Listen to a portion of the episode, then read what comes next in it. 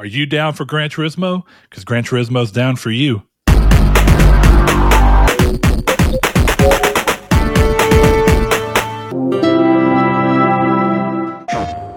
Well, hello and welcome to Triangle Square to PlayStation Podcast. I'm your host, Brett Beck, and alongside me this week is one remotely uh Saul Bridges bringing y'all Remote Saul episode 253.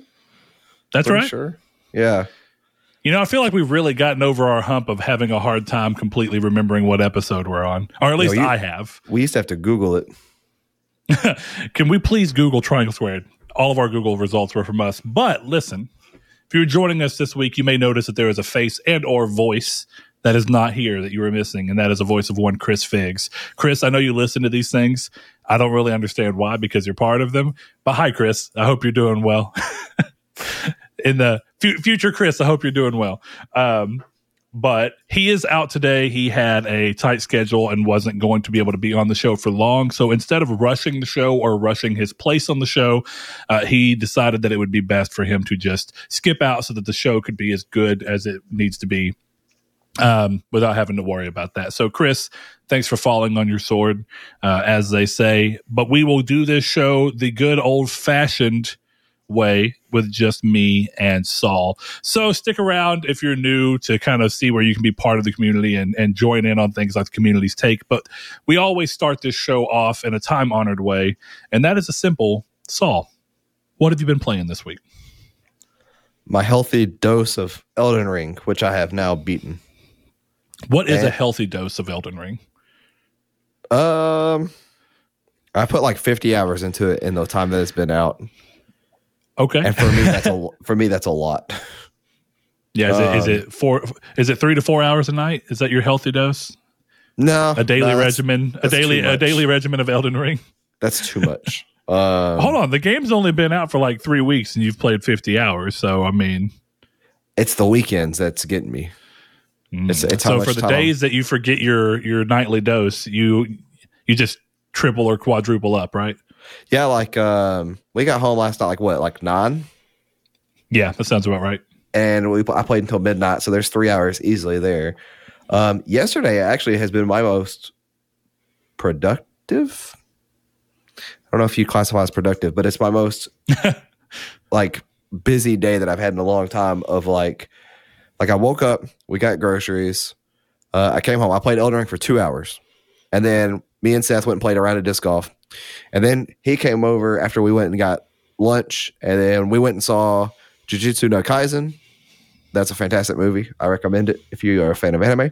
Um, it's actually uh, Jujutsu no Kaisen Zero to be specific. Um, but then then we all went and played disc golf again, and then we all went out to eat. It was a fun And night. then we all came back and played games until like midnight. So I mean, what a what a stack today that Yeah. turned out to be. it was incredibly stacked for me. Um, but yeah, so Elden Ring, I have been, I have uh, started Triangle Strategy, and I've played like four hours of it, technically, um, but not much of that. What have you been playing?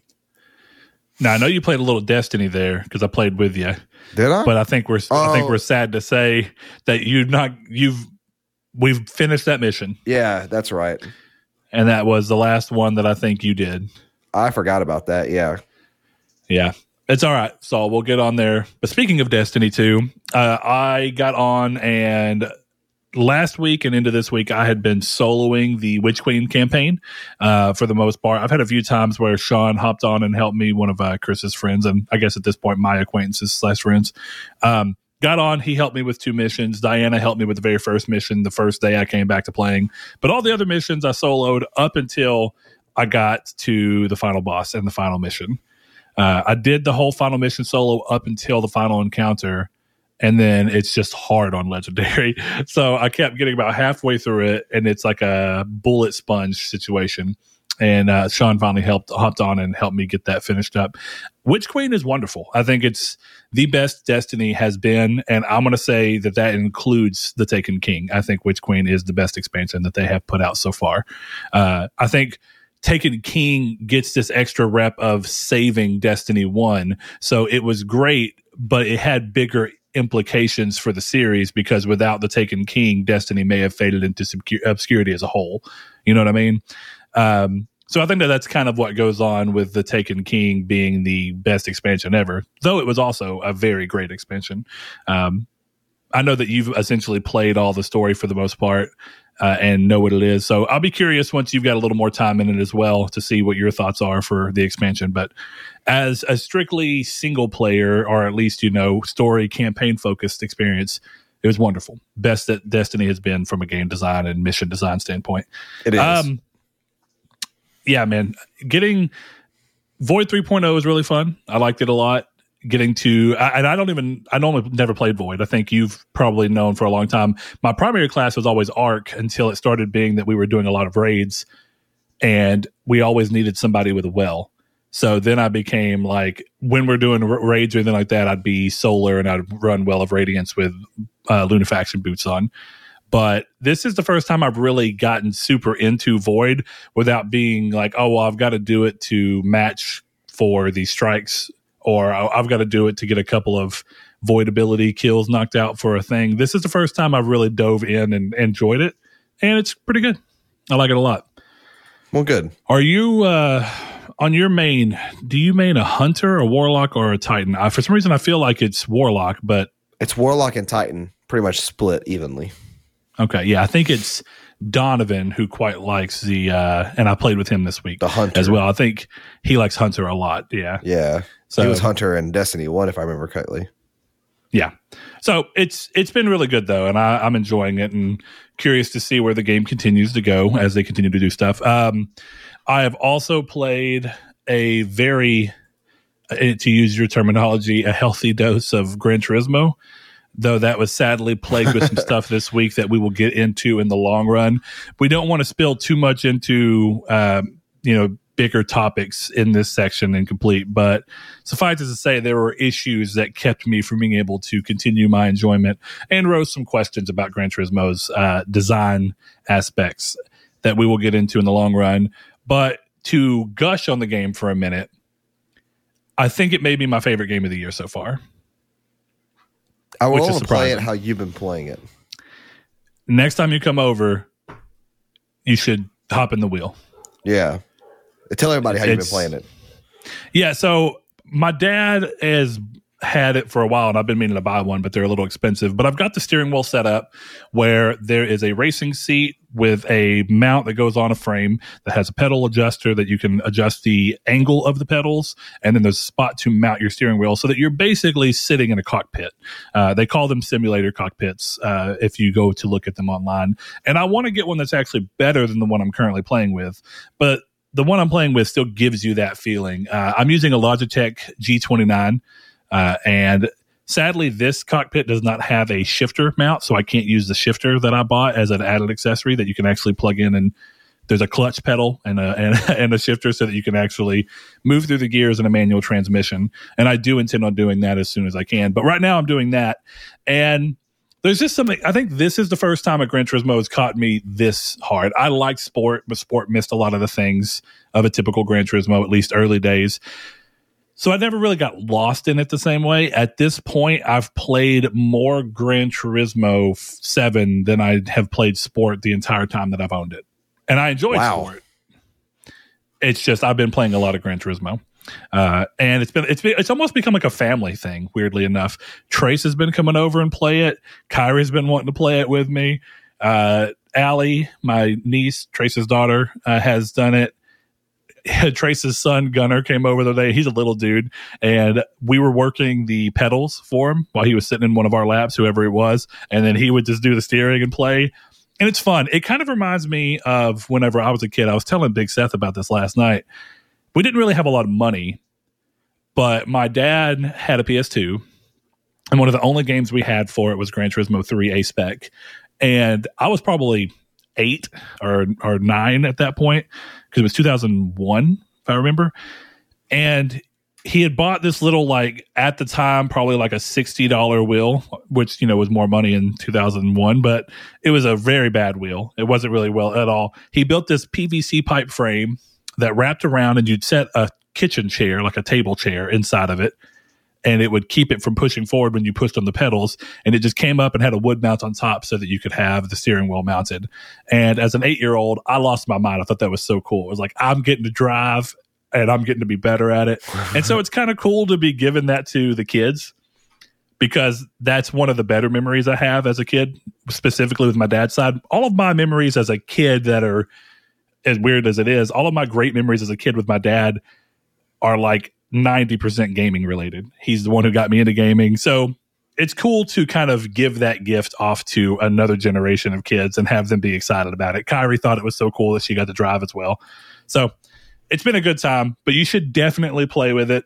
Um, whenever you come over, I'll kind of uh, I'll kind of take you. I mean, you kind of know. Uh, you played Gran Turismo Sport when we did the uh, the PS Vita rivalry. Yeah. Uh, so you kind of know, but yeah, it's it's interesting how much different it is with a wheel. The wheel fights you. Uh, when you start to lose traction, the wheel will will grab you. If you understeer or oversteer your uh, steer, you'll you'll feel the wheel kind of start yanking and pulling to where you almost can't do it, and you kind of just have to let go and let it adjust itself, almost like power steering in a car would do. Uh, so I'm curious to see you do that and enjoy it. But I, th- outside of that, I know we played some uh, some stuff yesterday, but I don't really think I've played anything else. I've been kind of bouncing through what I want to play, and there's I kind of had this discussion with y'all yesterday. Elden Ring is this weird position of me not knowing. Sorry about the dogs barking. I'm sure you guys can hear. Um, Elden Ring is in this weird position for me where I don't dislike it at all, and I even would go as far as to say I like it, but I'm not being drawn to play it. And I think, uh, as I told you yesterday, every time I play it, it makes me want to play like Demon Souls or Bloodborne. And what I think it is is not yet for me, at the very least, in my very minimal five to six hours of play. Um, has it done anything for me to where I feel like the open world supersedes the way I felt about the very tightly crafted I don't want to call them corridors, but tightly crafted smaller worlds. And I was kind of curious what your take is on. I mean, we talked a, a, little bit about it yesterday, but for you, I mean, do you have a preference so far? Do you think the open world in Elden Ring is like supersedes what you loved about the world design for Dark Souls one through three and Bloodborne? Um, so I think it's been, it's not been replaced, but I think it's a f- weird evolution that Elden Ring is doing so everybody knows that like the stereotypical level design for Dark Souls is really well done. And the world design is as well. Well, to be fair, that's still present in Elden Ring. Like I'm doing, uh, there's a, it's technically the second area of the game um, because it's just like the second, that's the intended path of the game. But it's mm-hmm. called uh, Raya Lucaria, and uh, it's the academy. And the level design there is in in there in the academy is fantastic, but the overworld around it, it's called Liurnia, is also fantastic. Um, I think it's this weird evolution of like you still have that tight knit level design in this game within these areas, but then the outer world is very reminiscent of how Dark Souls 1 did the loop. And just in case with everybody with Elden Ring being a thing and people are replaying Dark Souls 1, I'm not going to say what the loop is, but there's a moment in Dark Souls 1 where you essentially make a circle back to another area and it's it's like wow, this whole hub is a circle and it's really well done. And I think that that kind of stuff is still present in Elden Ring. Um I think that the way that you traverse the area uh, or the entire game, I think that it also lends itself to be uh, wildly varied in so much that there's so many jaw dropping moments that I had that I have I I haven't had in a Souls game since Bloodborne. And what made me what made my jaw drop with Bloodborne um, was an aspect of it that kind of turned well you have that same kind of storytelling in Elden Ring, but you have it with the environmental changes. Um, so I think that that's kind of where the special world design happens with Elden Ring is the color palette is the most versed in any Souls game ever. Uh, Yeah. Actually, I would say it's probably the most versed in any open world game I've ever played. Just be- because literally there's there's so many different areas in this game um, that look so drastically different. I was actually talking to Seth about that yesterday, whenever he was over here, because we were looking at the map, and the map that you start out in is fairly open and fairly big, yet it's such a small part of the over oversized map or the overworld map. And Which is weird because, like, I, I don't want to interrupt you necessarily, but Mhm. in that specific space, I, I'm curious your feel. I almost feel like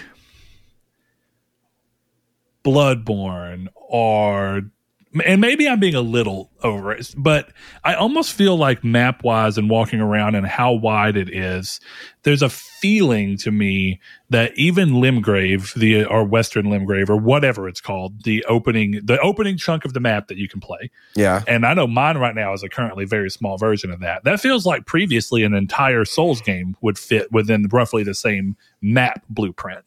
It may be a little bit more room because, as you have said, there's there's times where these Souls games have like layers where you have extra room, but it's just below something else. But it feels Right. like the map size of the of the beginning part to me.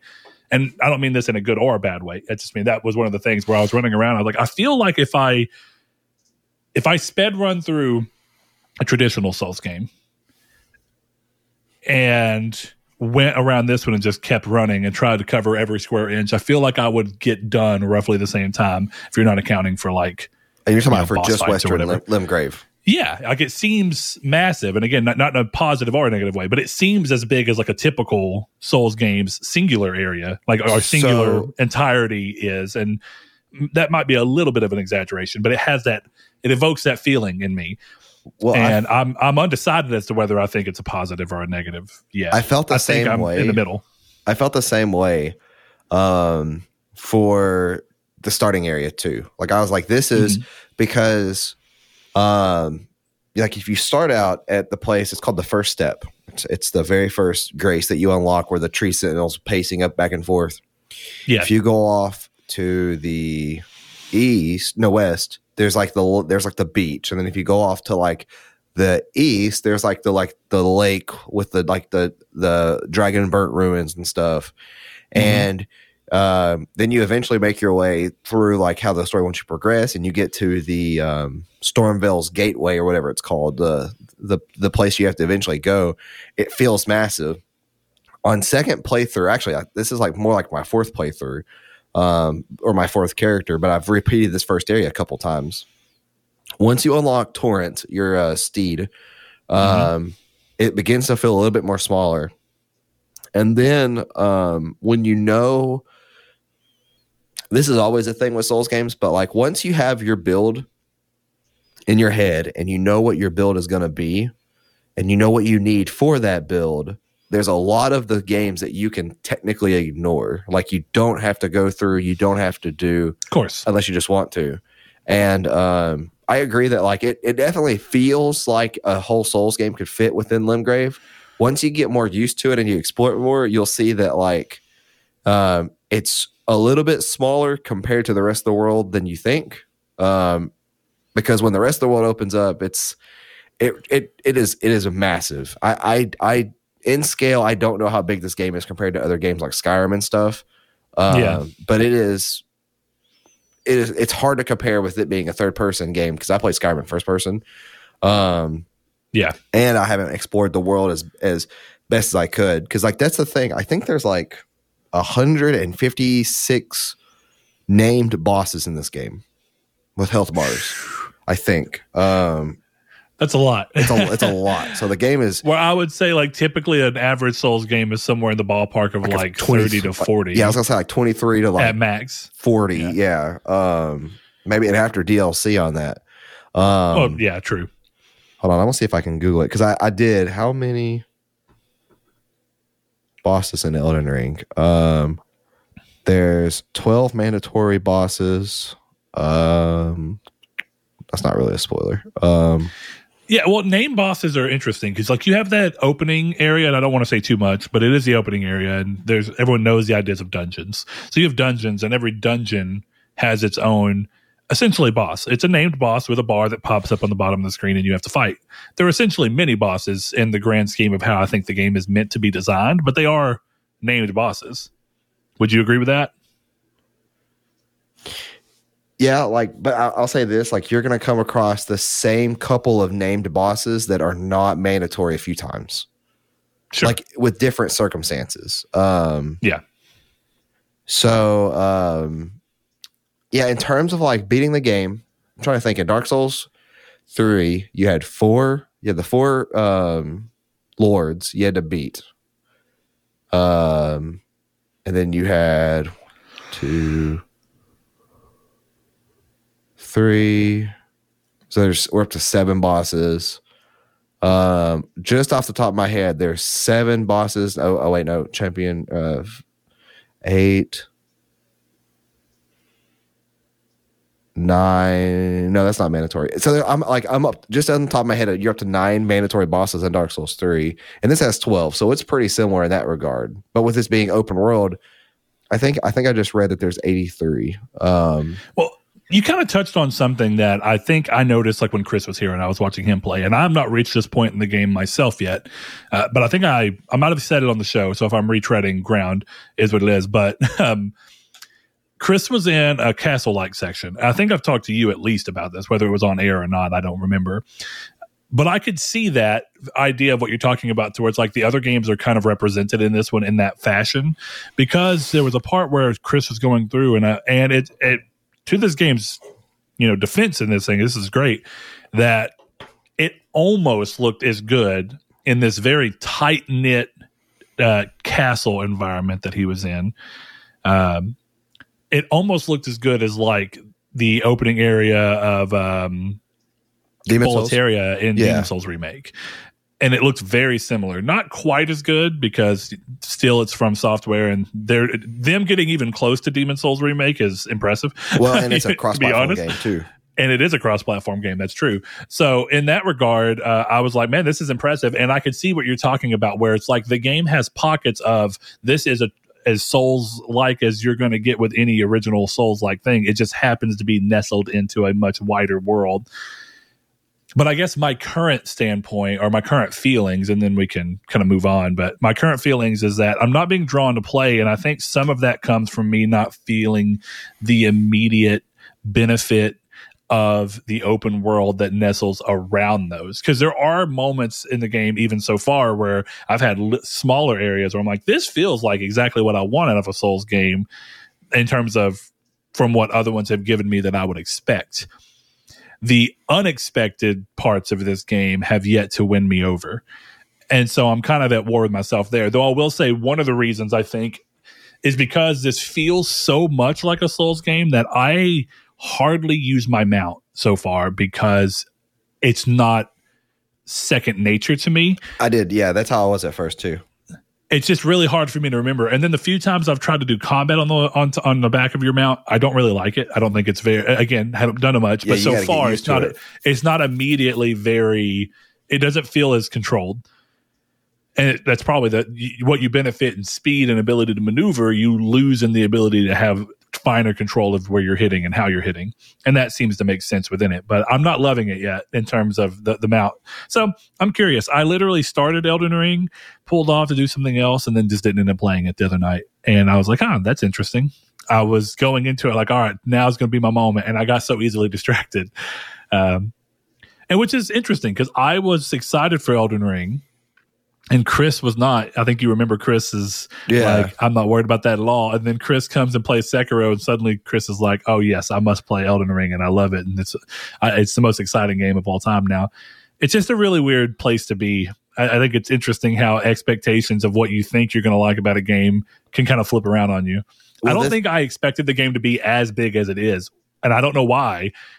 But I guess even though they're calling it open world, I thought, well, there's no way it's just going to be this massive.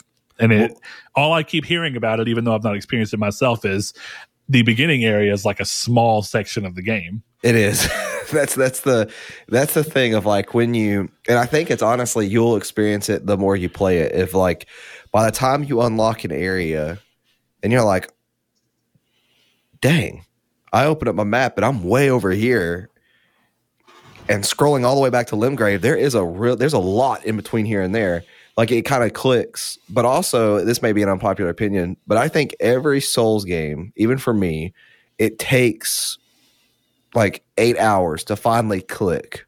Once you have because every Souls game always tries to introduce something new traditionally. Yeah. In um, Dark Souls 2, you had the weird human effigy thing on top of uh, weird, like, kind of movement mechanics compared to Dark Souls 1.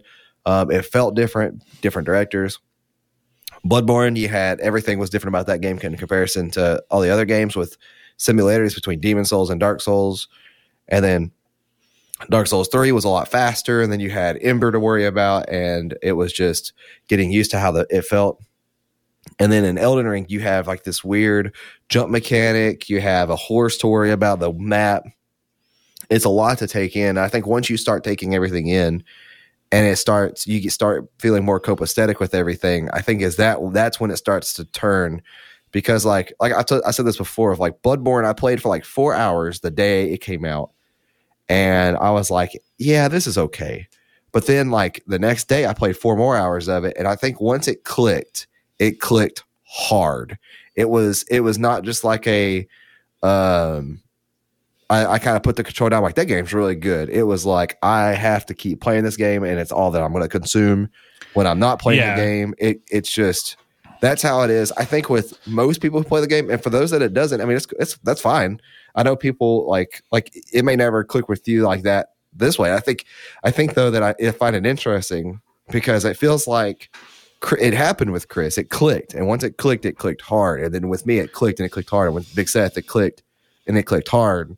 But um, I think it just requires a little bit more. And I think by like ten hours in, or like maybe maybe when you're ex- done exploring the first area, and maybe the first boss that you beat, um, the first story boss, his name starts with an M.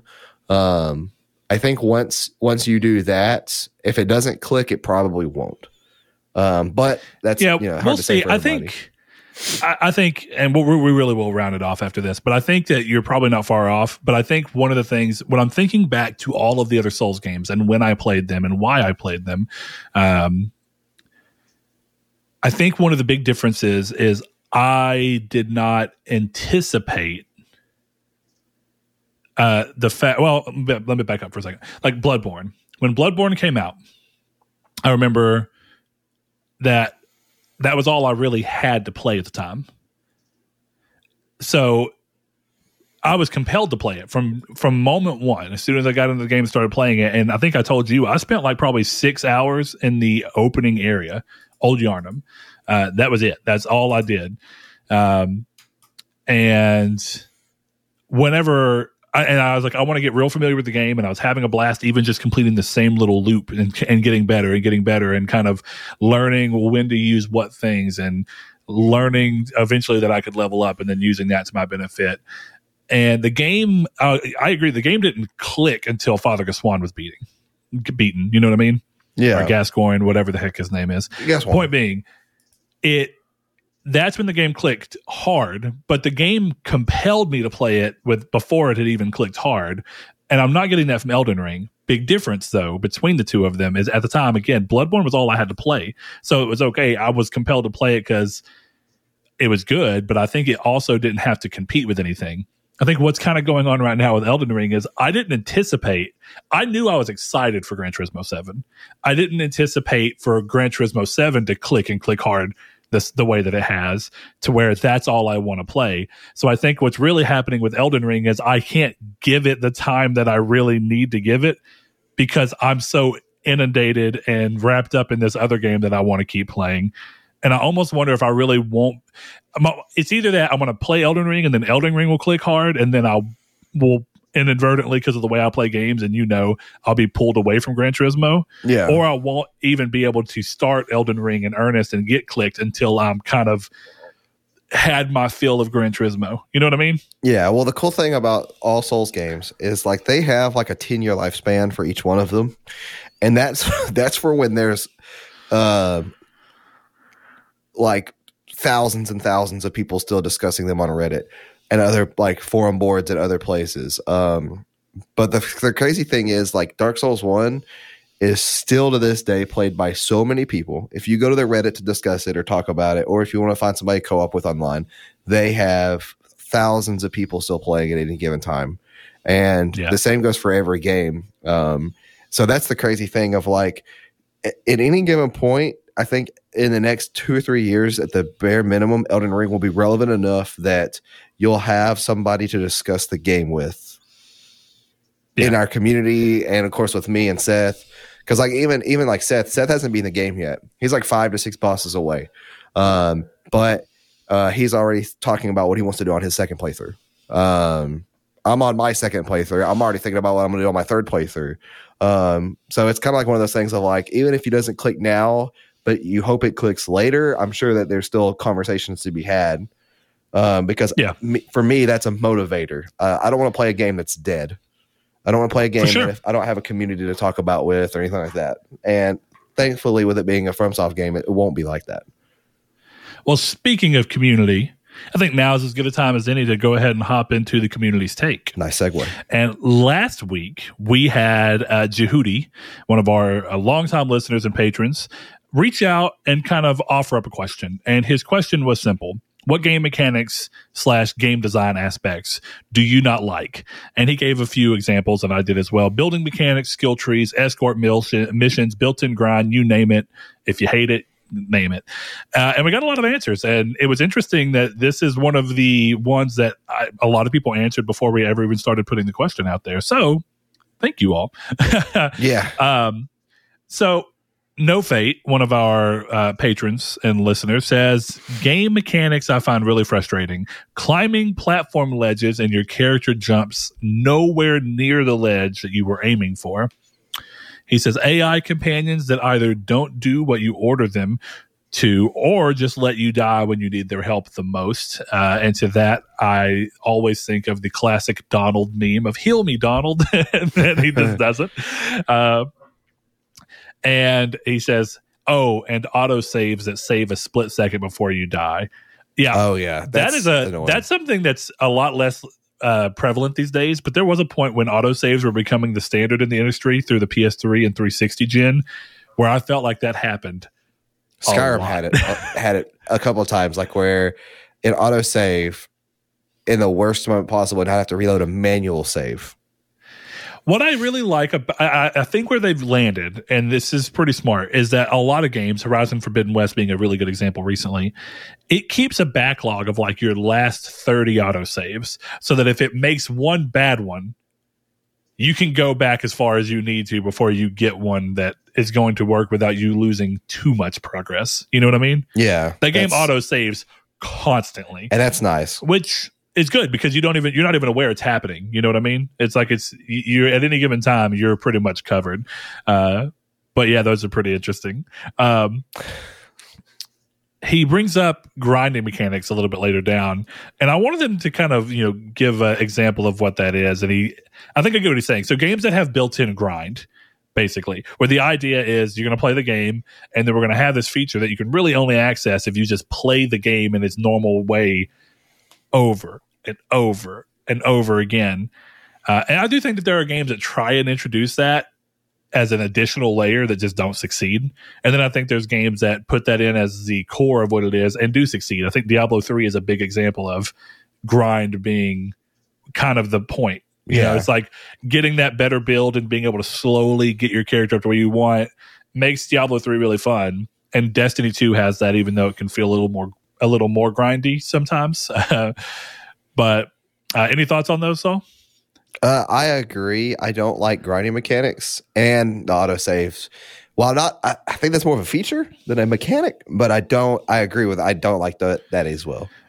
Well, I will say I did end up switching the question a little bit because I noticed a lot of people would bring in game design choices. Right. Um, and I still think that's fair, though. I think if there's something about a game design aspect that makes you go, okay, yeah, I don't really care for this, then I think it's it's fair game. Um, let's see, Rude Cold, another one of our patrons says, I really don't like building mechanics and survival aspects put in games that aren't actually survival games. I'm glad you say this, Rude Cold. I agree because actually. one of the things one of the things I dislike the most about Fallout 76 is the survival mechanics. But to to to Fallout's point, Fallout has always been going through these weird phases of difference because you have like the first two Fallout games, which are in t- way way different than Fallout three and four, and then seventy six is more similar to three and four, but it leans so heavily into these survival aspects that it feels like you swung and missed, even though it's clearly exactly what they were going for. Um, so I don't know.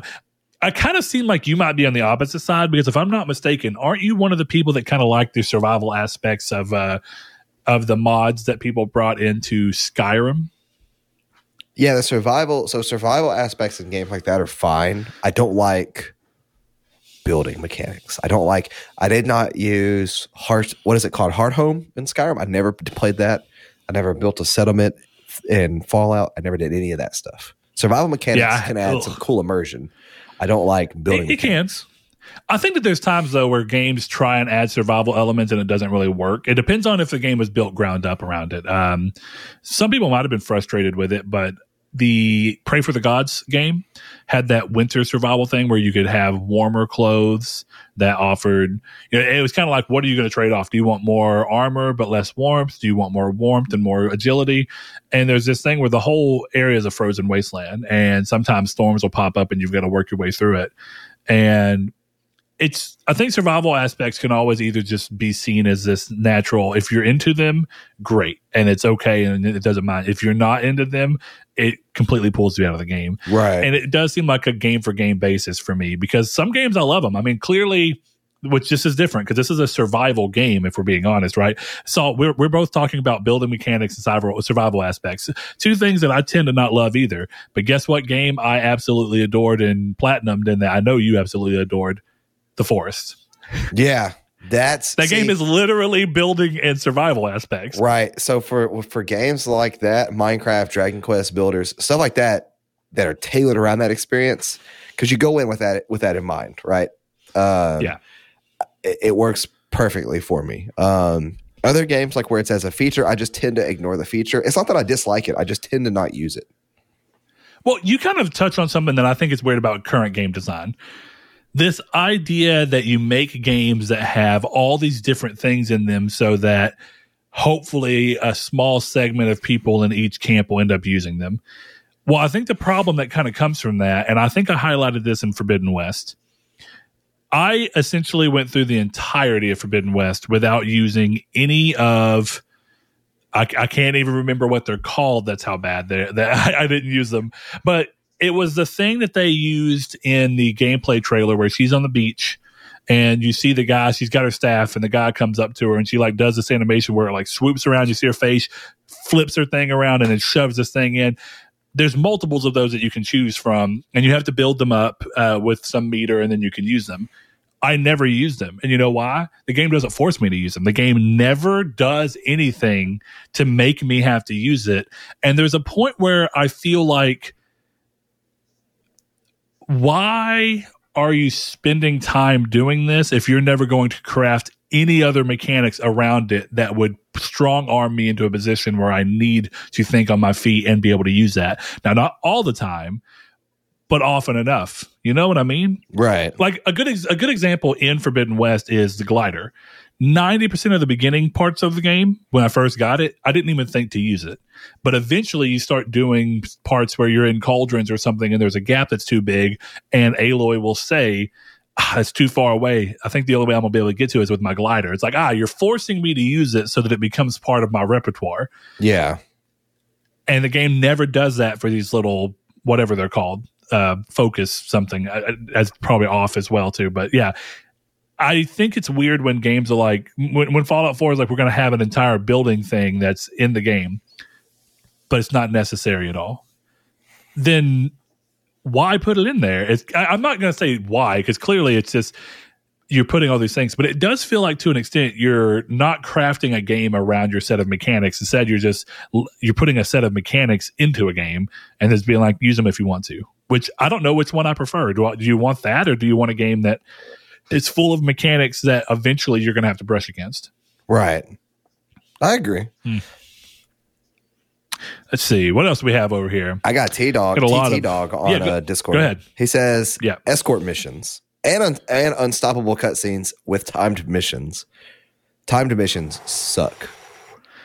It's Timed escort missions suck even worse. Yes, but timed missions are really weird. 90% of the time, they're just frustrating. The other 10%, there's a magical window, right? To where the occasionally really well designed timed mission can actually add to the sense of urgency and stake for a game. But I feel like most games completely screw that up. Yeah. And there's this sense where I, I- you've probably had this. Have you ever been playing a game where the game, and movies do this too sometimes, the game sets up a story that's so urgent. And if you don't do it now, people are going to die. Yes. But then you get to go run around and do whatever you want to for the majority Yes. of the time. It's like, so you're telling me people are going to die, but then I can go spend 20 minutes exploring this old warehouse to see what's inside of it. That's the other side of ludonarrative dissonance. It is. You know, do you have games where it's like, if we don't do this now, it's going to die. But oh, hey, this guy needs my help to go find his brother that's missing in the woods. I'm going to go do that real quick because even though if I don't do the main quest, everyone dies. Well, if I don't do this quest, one person dies. So it makes way more sense. One person is still going to die. That same person that you don't go help is still going to die if you don't go help everyone Yep. and that disconnect really sucks in games sometimes. Um, I guess I'll throw some some benefit towards Forbidden West. One of the things I like about Forbidden West story is that there's a sense of urgency, but it's the game spells it out as it's urgent, but you have months to work on this. Oh, yeah. So when you have this sense of time that you can feel like you have moments that you can help individual people and build connections, that's better than a game that's like, in 20 minutes, a bomb is going to explode. But then I'm going to swing around as Spider Man for 30 minutes before I go do that bomb. it doesn't really make sense. Um, but yeah, dude, unskippable cutscenes are probably one of the most infuriating things for replaying games. Yep. I agree. Uh, as a matter of fact, most of the time it does. If it does not have, or if it has unskippable cut, unskippable cutscenes, I I won't play it. I won't really play it again. Yeah.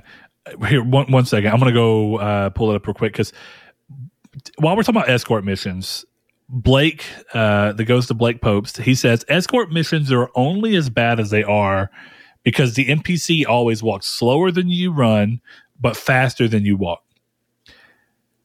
Do you agree? Um, yes and no. Okay, so that is a big problem why most of them are bad. But having to unexpectedly, because nine times out of ten it's unexpectedly, babysit another player character or non-player character is the thought of having to do that and interrupt the pacing of gameplay is is just as bad as the NPCs being bad. Because it's disruptive well- to the game. Because right, you can look at a whole game, right? The, the Last of Us One.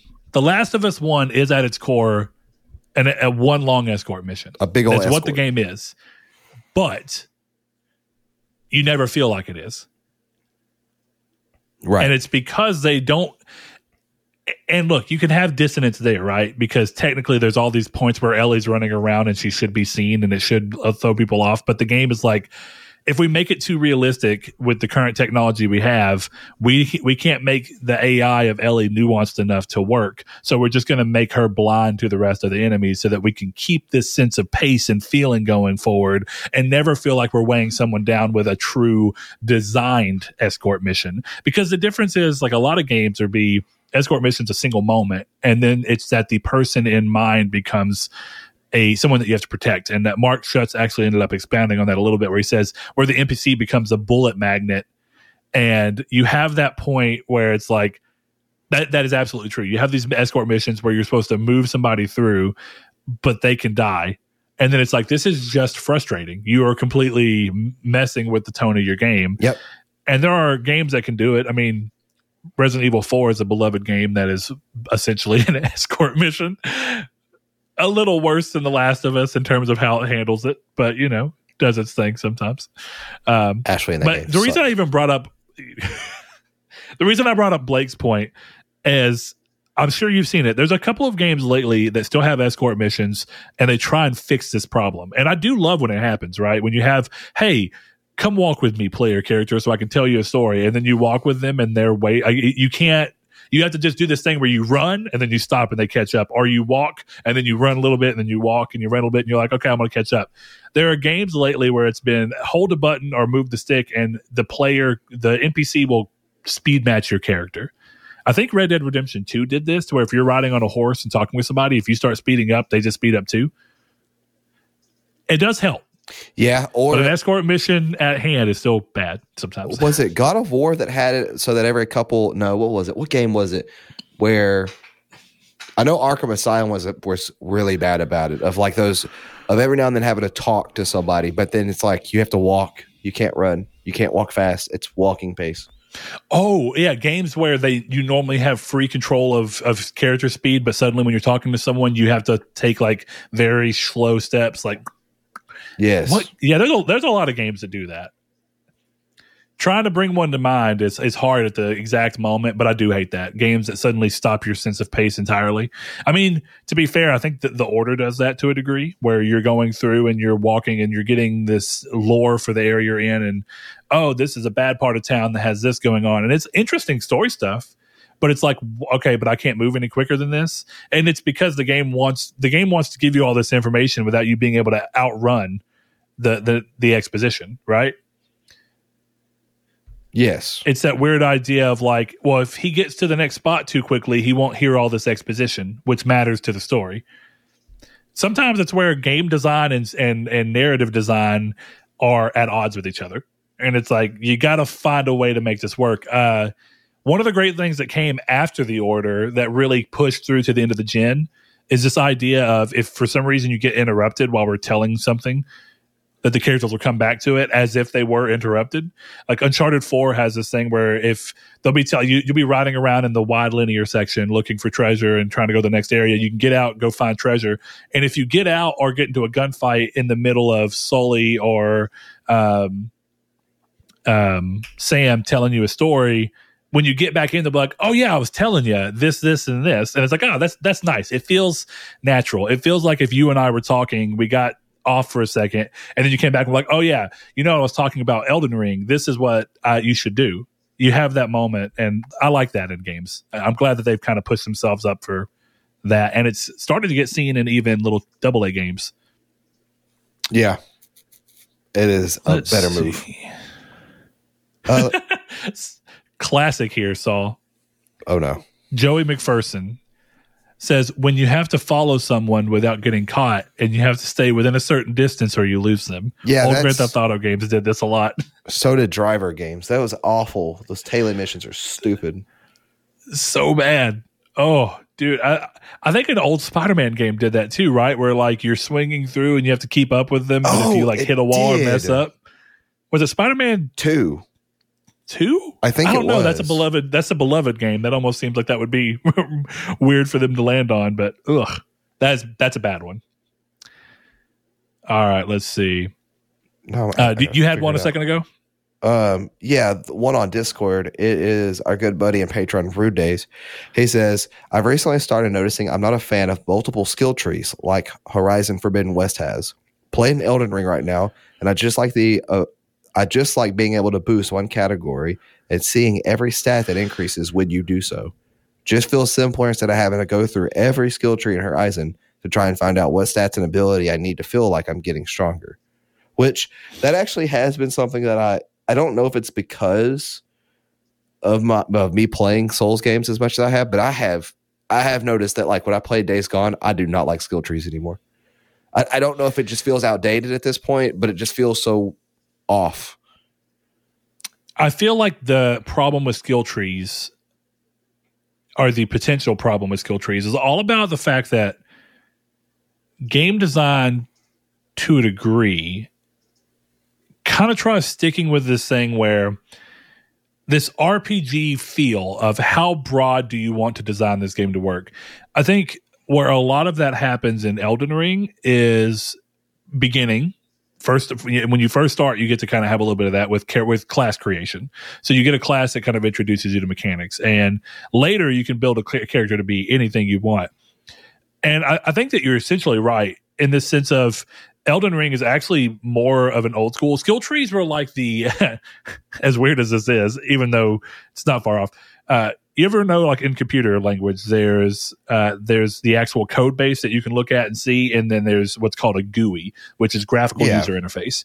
And the GUI is what we all see because it's what you use to more simplistically tell everyone what you're going to get the idea is that you give people a visual representation of what it is to try and make it easier and more broadly approachable. But the downside of that is GUI can start to get far too complicated and, compl- and convoluted to where now it feels like it's too busy and you you go right past. So if you think about what Elden Ring is, Elden Ring is essentially the first layer of GUI that people started doing where it's like it's still simple.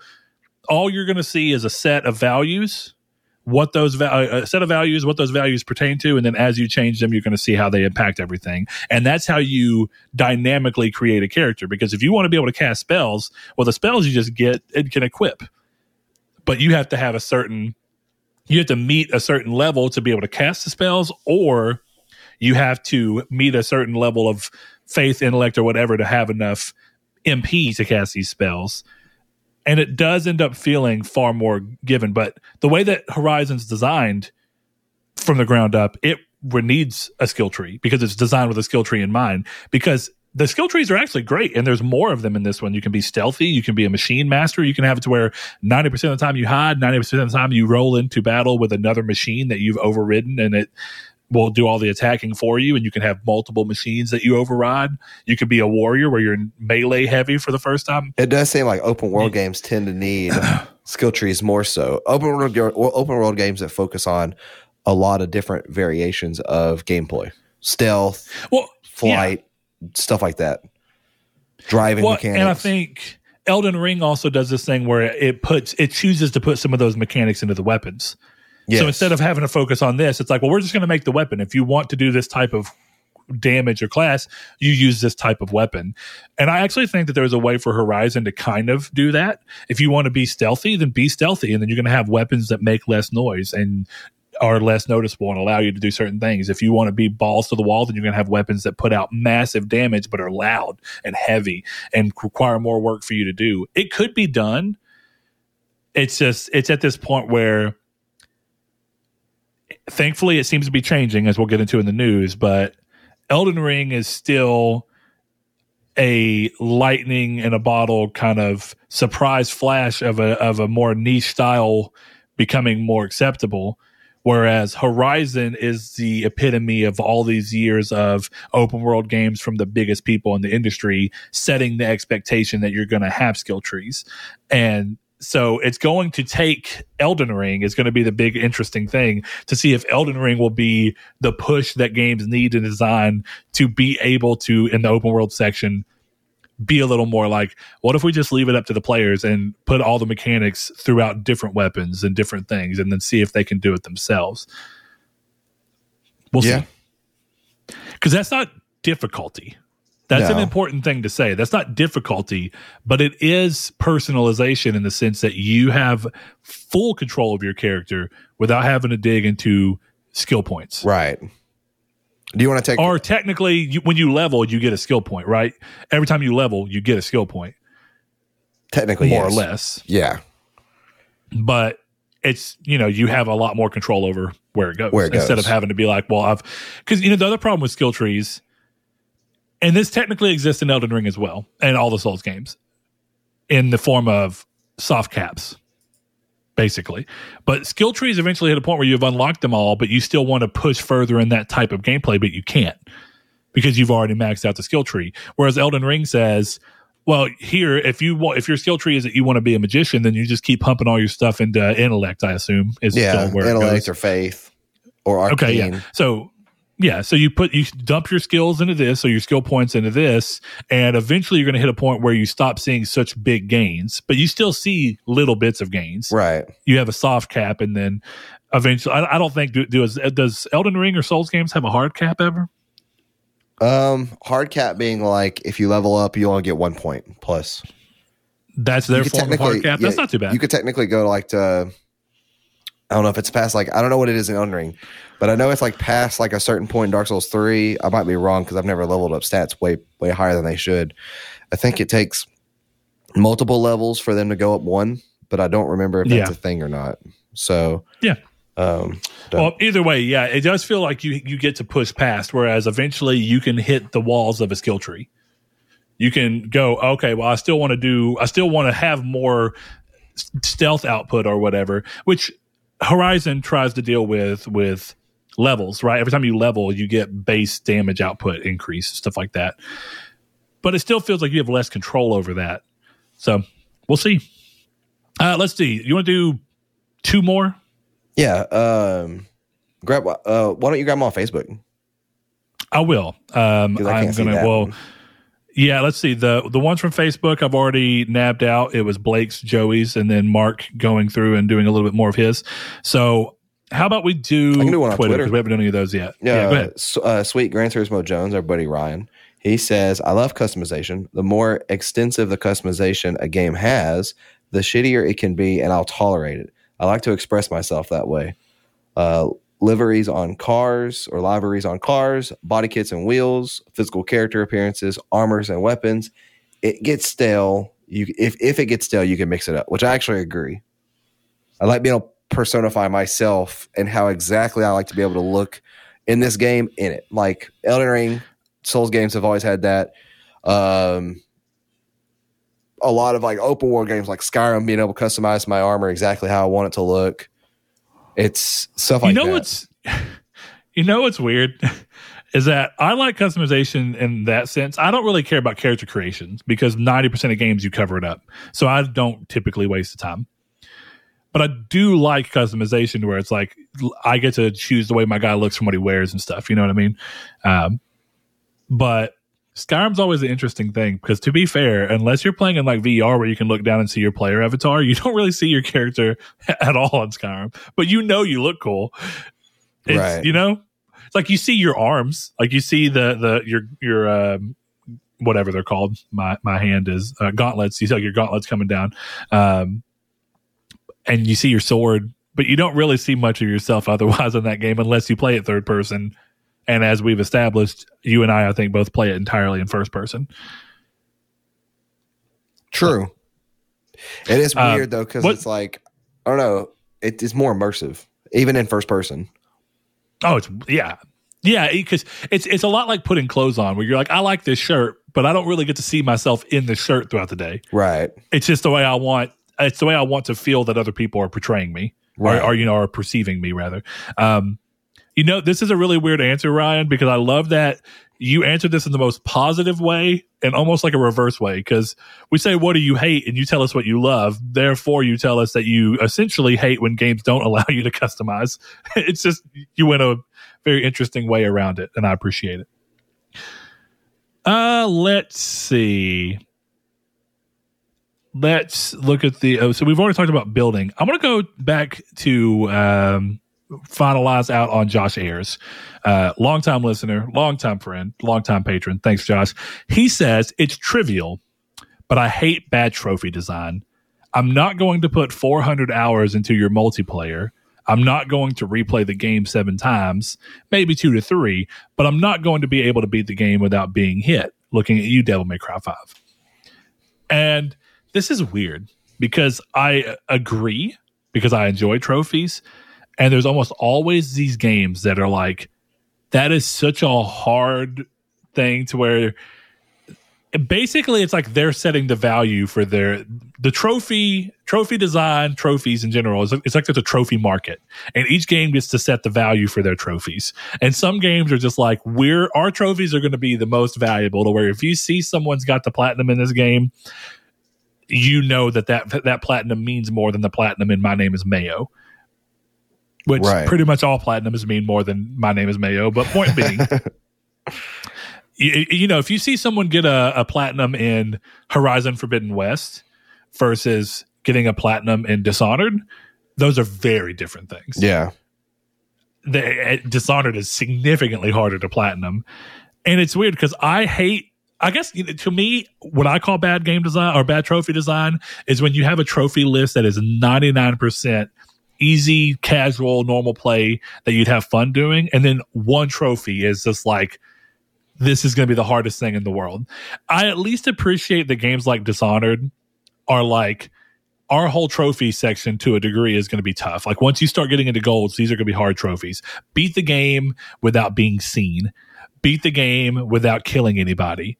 And some of these trophies you can stack, but they're hard. You know what I mean? Right. That's, it's kind of the point. And they can also give you incentive to replay games that are fun, that you enjoy replaying, like people do with Dishonored or like Saul does with Dark Souls 3, you know?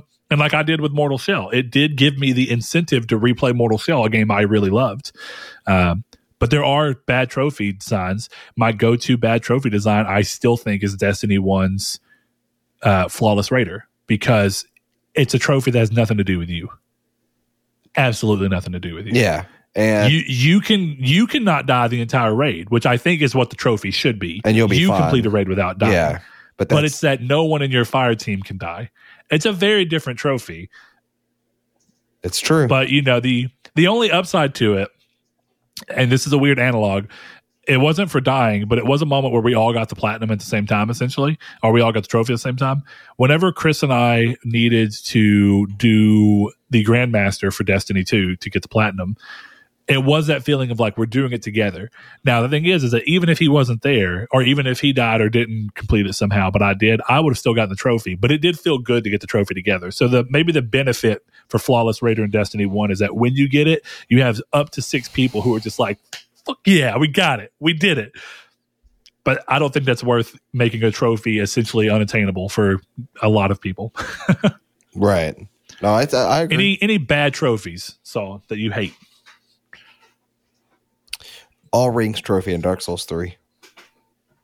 What about sound shapes? Um, the, the fact that those trophies were RNG. Well, okay, no, the game was RNG, which in turn made the trophies RNG. I agree. Yeah. So that's that's still one of my proudest platinums. Sound shapes and Titan Souls and Bloodborne. You- you know- those three are my top three.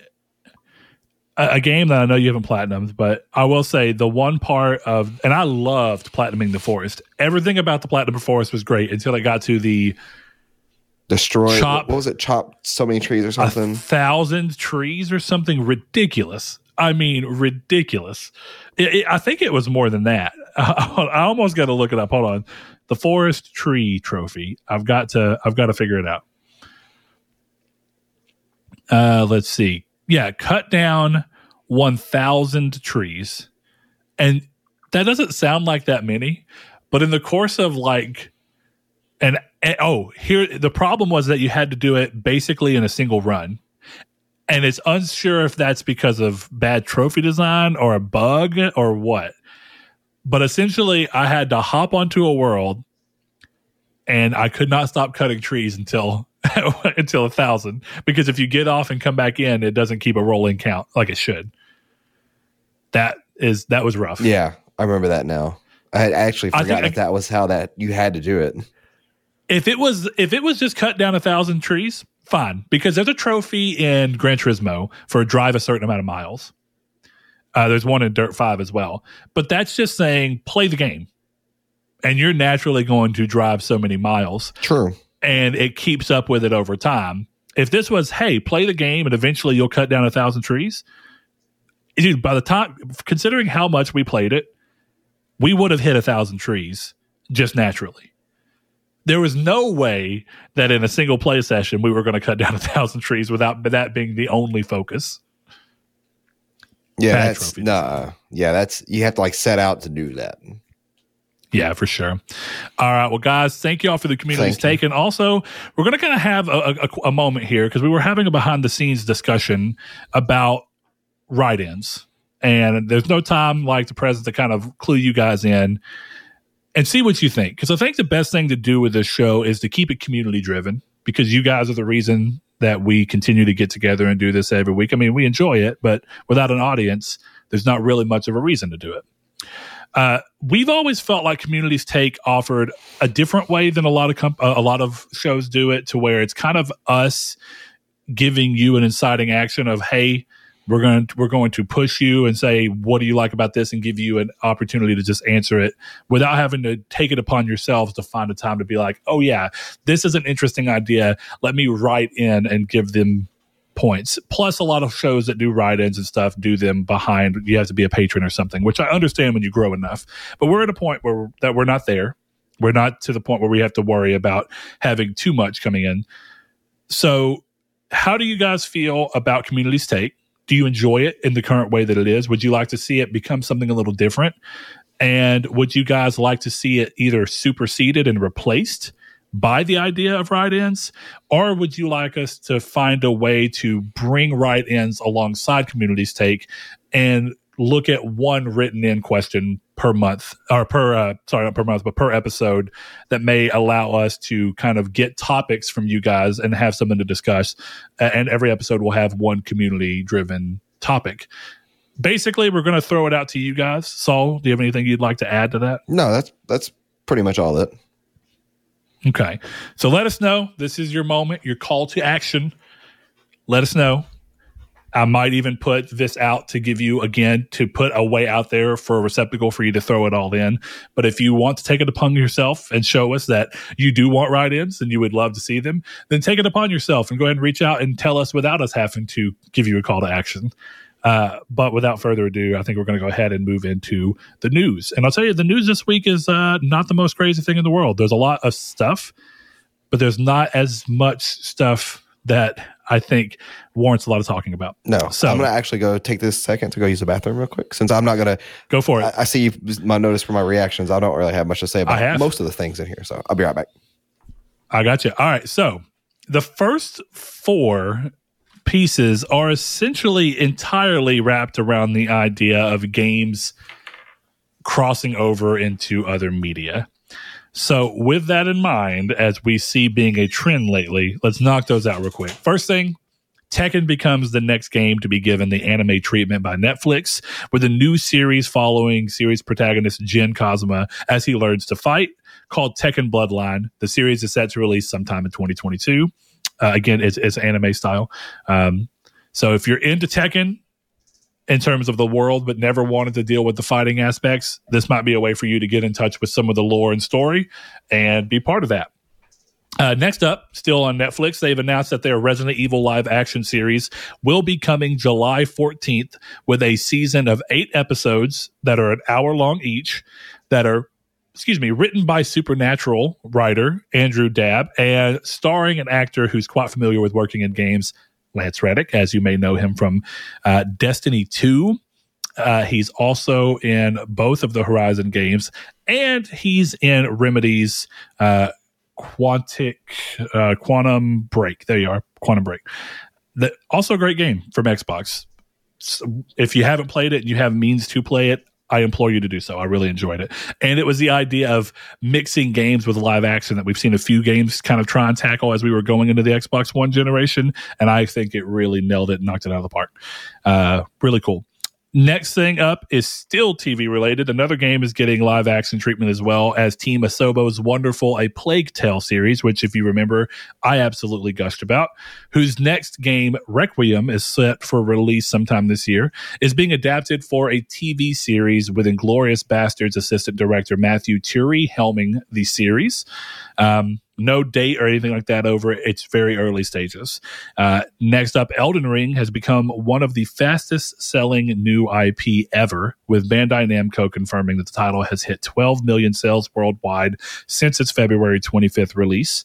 For context, Dark Souls 3, another game from FromSoft, took four years to hit 10 million units.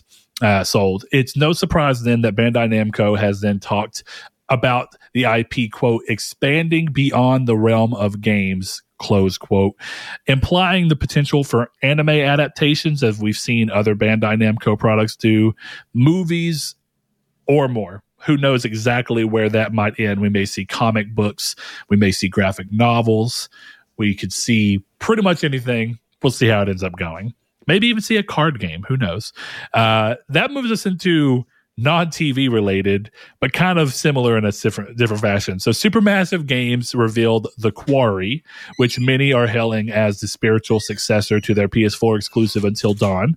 It takes place at a summer camp where everything goes horribly wrong, much as you'd expect. Much like their other games, a Hollywood studded cast sees David Arquette Justice Smith, Brenda Song from The Suite Life of Zack and Cody, and uh, more play the protagonist and antagonist.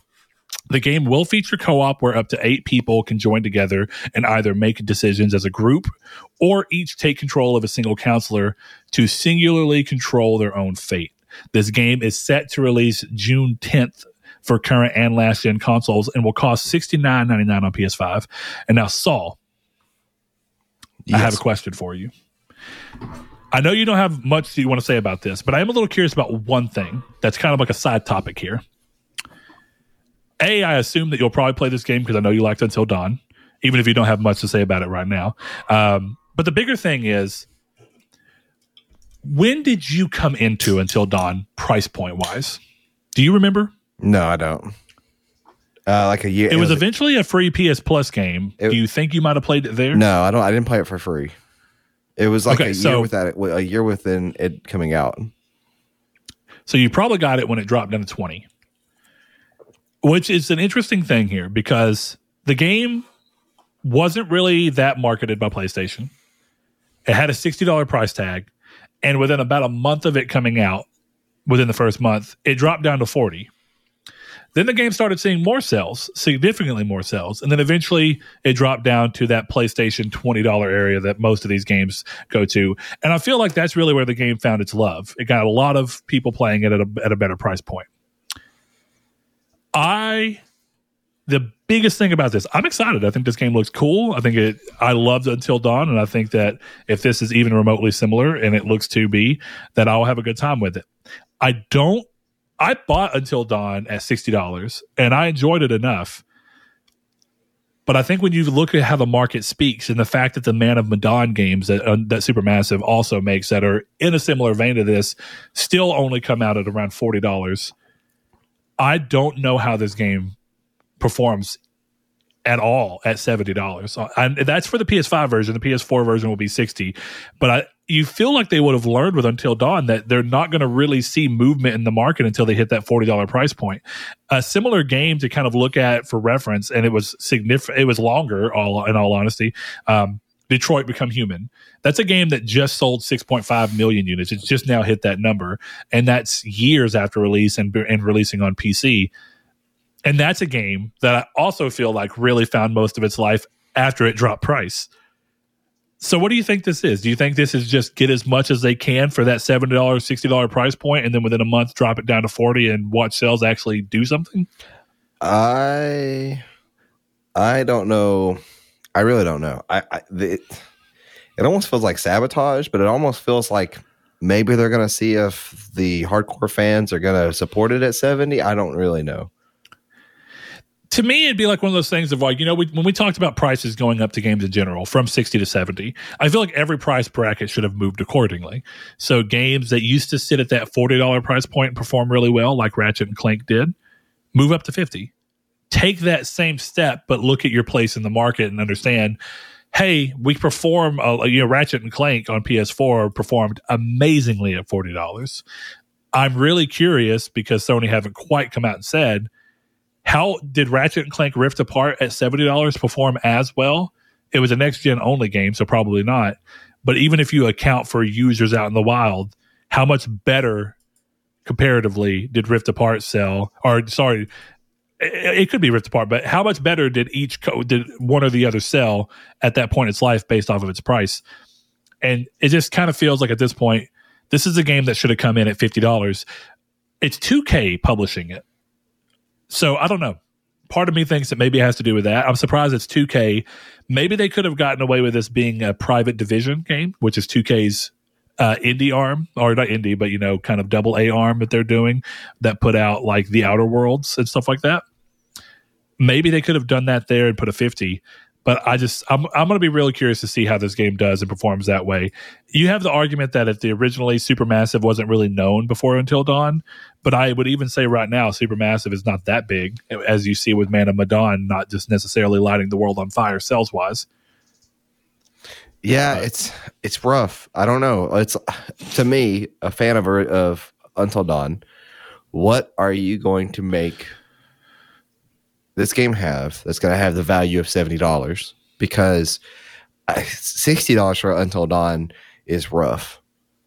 But then again, I would look back and say that for me, it was worth the sixty dollar experience. But I don't know if I can make that as a general statement for the majority of the people that are going to play it.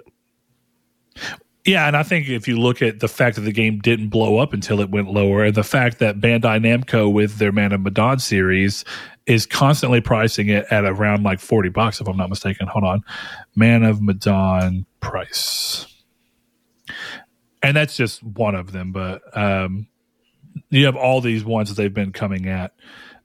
But I want to say Man of Medan launched at thirty dollars. All right, and let's look at Man of Medan, How Long to Beat. And the reason I say that is if I were if you were me uh, or if you uh, not that do you agree rather that until dawn's a roughly 8 hour experience? Yeah. Does that sound about right to you? 7 to 9 All hours right. somewhere in there. Okay. So man of medan if you do the main story plus extras not completionist is roughly five and a half hours Oof. Until Dawn was roughly seven to eight hours.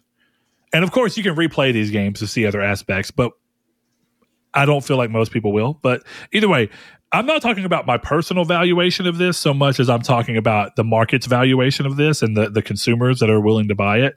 Man of Medan launched at $30 for roughly two hours less of content than Until Dawn did. And Until Dawn, Oof. even at a slightly more thing, did not really start doing anything sales wise until $40 price point. Yeah. I have a really hard time believing that this new game is going to be longer than eight to 10 hours, nor do I think it probably can justify being longer than eight to 10 hours before it starts to kind of be like, yeah, you've stayed, you've overstayed your welcome. And yet they're charging more than double of what Man of Medan is. Now, essentially, if it is a 10 hour game, it could uh, be viewed as double the value of or double the content of Man of Medan. But I don't know. I'm curious to see how it performs. I just think it's a really wild price point. That's the only thing for me. Yeah. I think if this was forty nine ninety nine, then you'd be golden. I mean, I'm I'm going to buy it at 70. I'll just tell you, I am.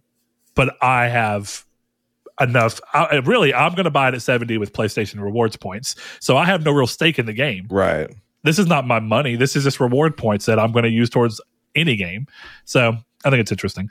Uh, okay, so the next piece of news up is something that you do want to talk about. Fans of PlayStation's latest exclusives who love the soundtracks can pick up vinyl of Returnal, Ghost of Tsushima, and Ratchet and Clank Rift Apart's official soundtracks as PlayStation partners with Milan Records for a limited release of these across multiple colorways. Saul, what are you excited about here, buddy? I liked it solely for the fact to say that I I think this is a fantastic idea, and I don't know why that they're just not doing this. Yeah, I feel like um, it's not limited run, is it? There's it's not limited run. No. There's a, a, a eight eight bit. Isn't there a, like a what's that company? I am eight bit. I am eight bit. Yeah. They have been doing some for a while where they have vinyls for video game uh, soundtracks, and I think that like right now they have like a bunch of Persona ones. Um, Diablo 2 soundtrack. Yeah, Persona 5, Persona 25th anniversary box set. So that's where I got the kind of um, done this. Hyper Light Drifter physical version. Oh yeah, okay. They've done this for a little bit, uh, but typically it used to be with this. I hated it too because you'd never listen to it, even though they have beautiful soundtracks. Do you remember the Journey vinyl that had the the Wanderer from Journey? Yeah, that was across the vinyls as a picture disc. It was cool. Yeah, that was I am eight bit. But but if you know anything about picture disc, they have terrible sound quality. Yeah, I think it's more. And you existed this weird thing where it's like, is that just visual, or do you want it to be visual? Because you can make vinyls pretty without having to ruin their sound quality.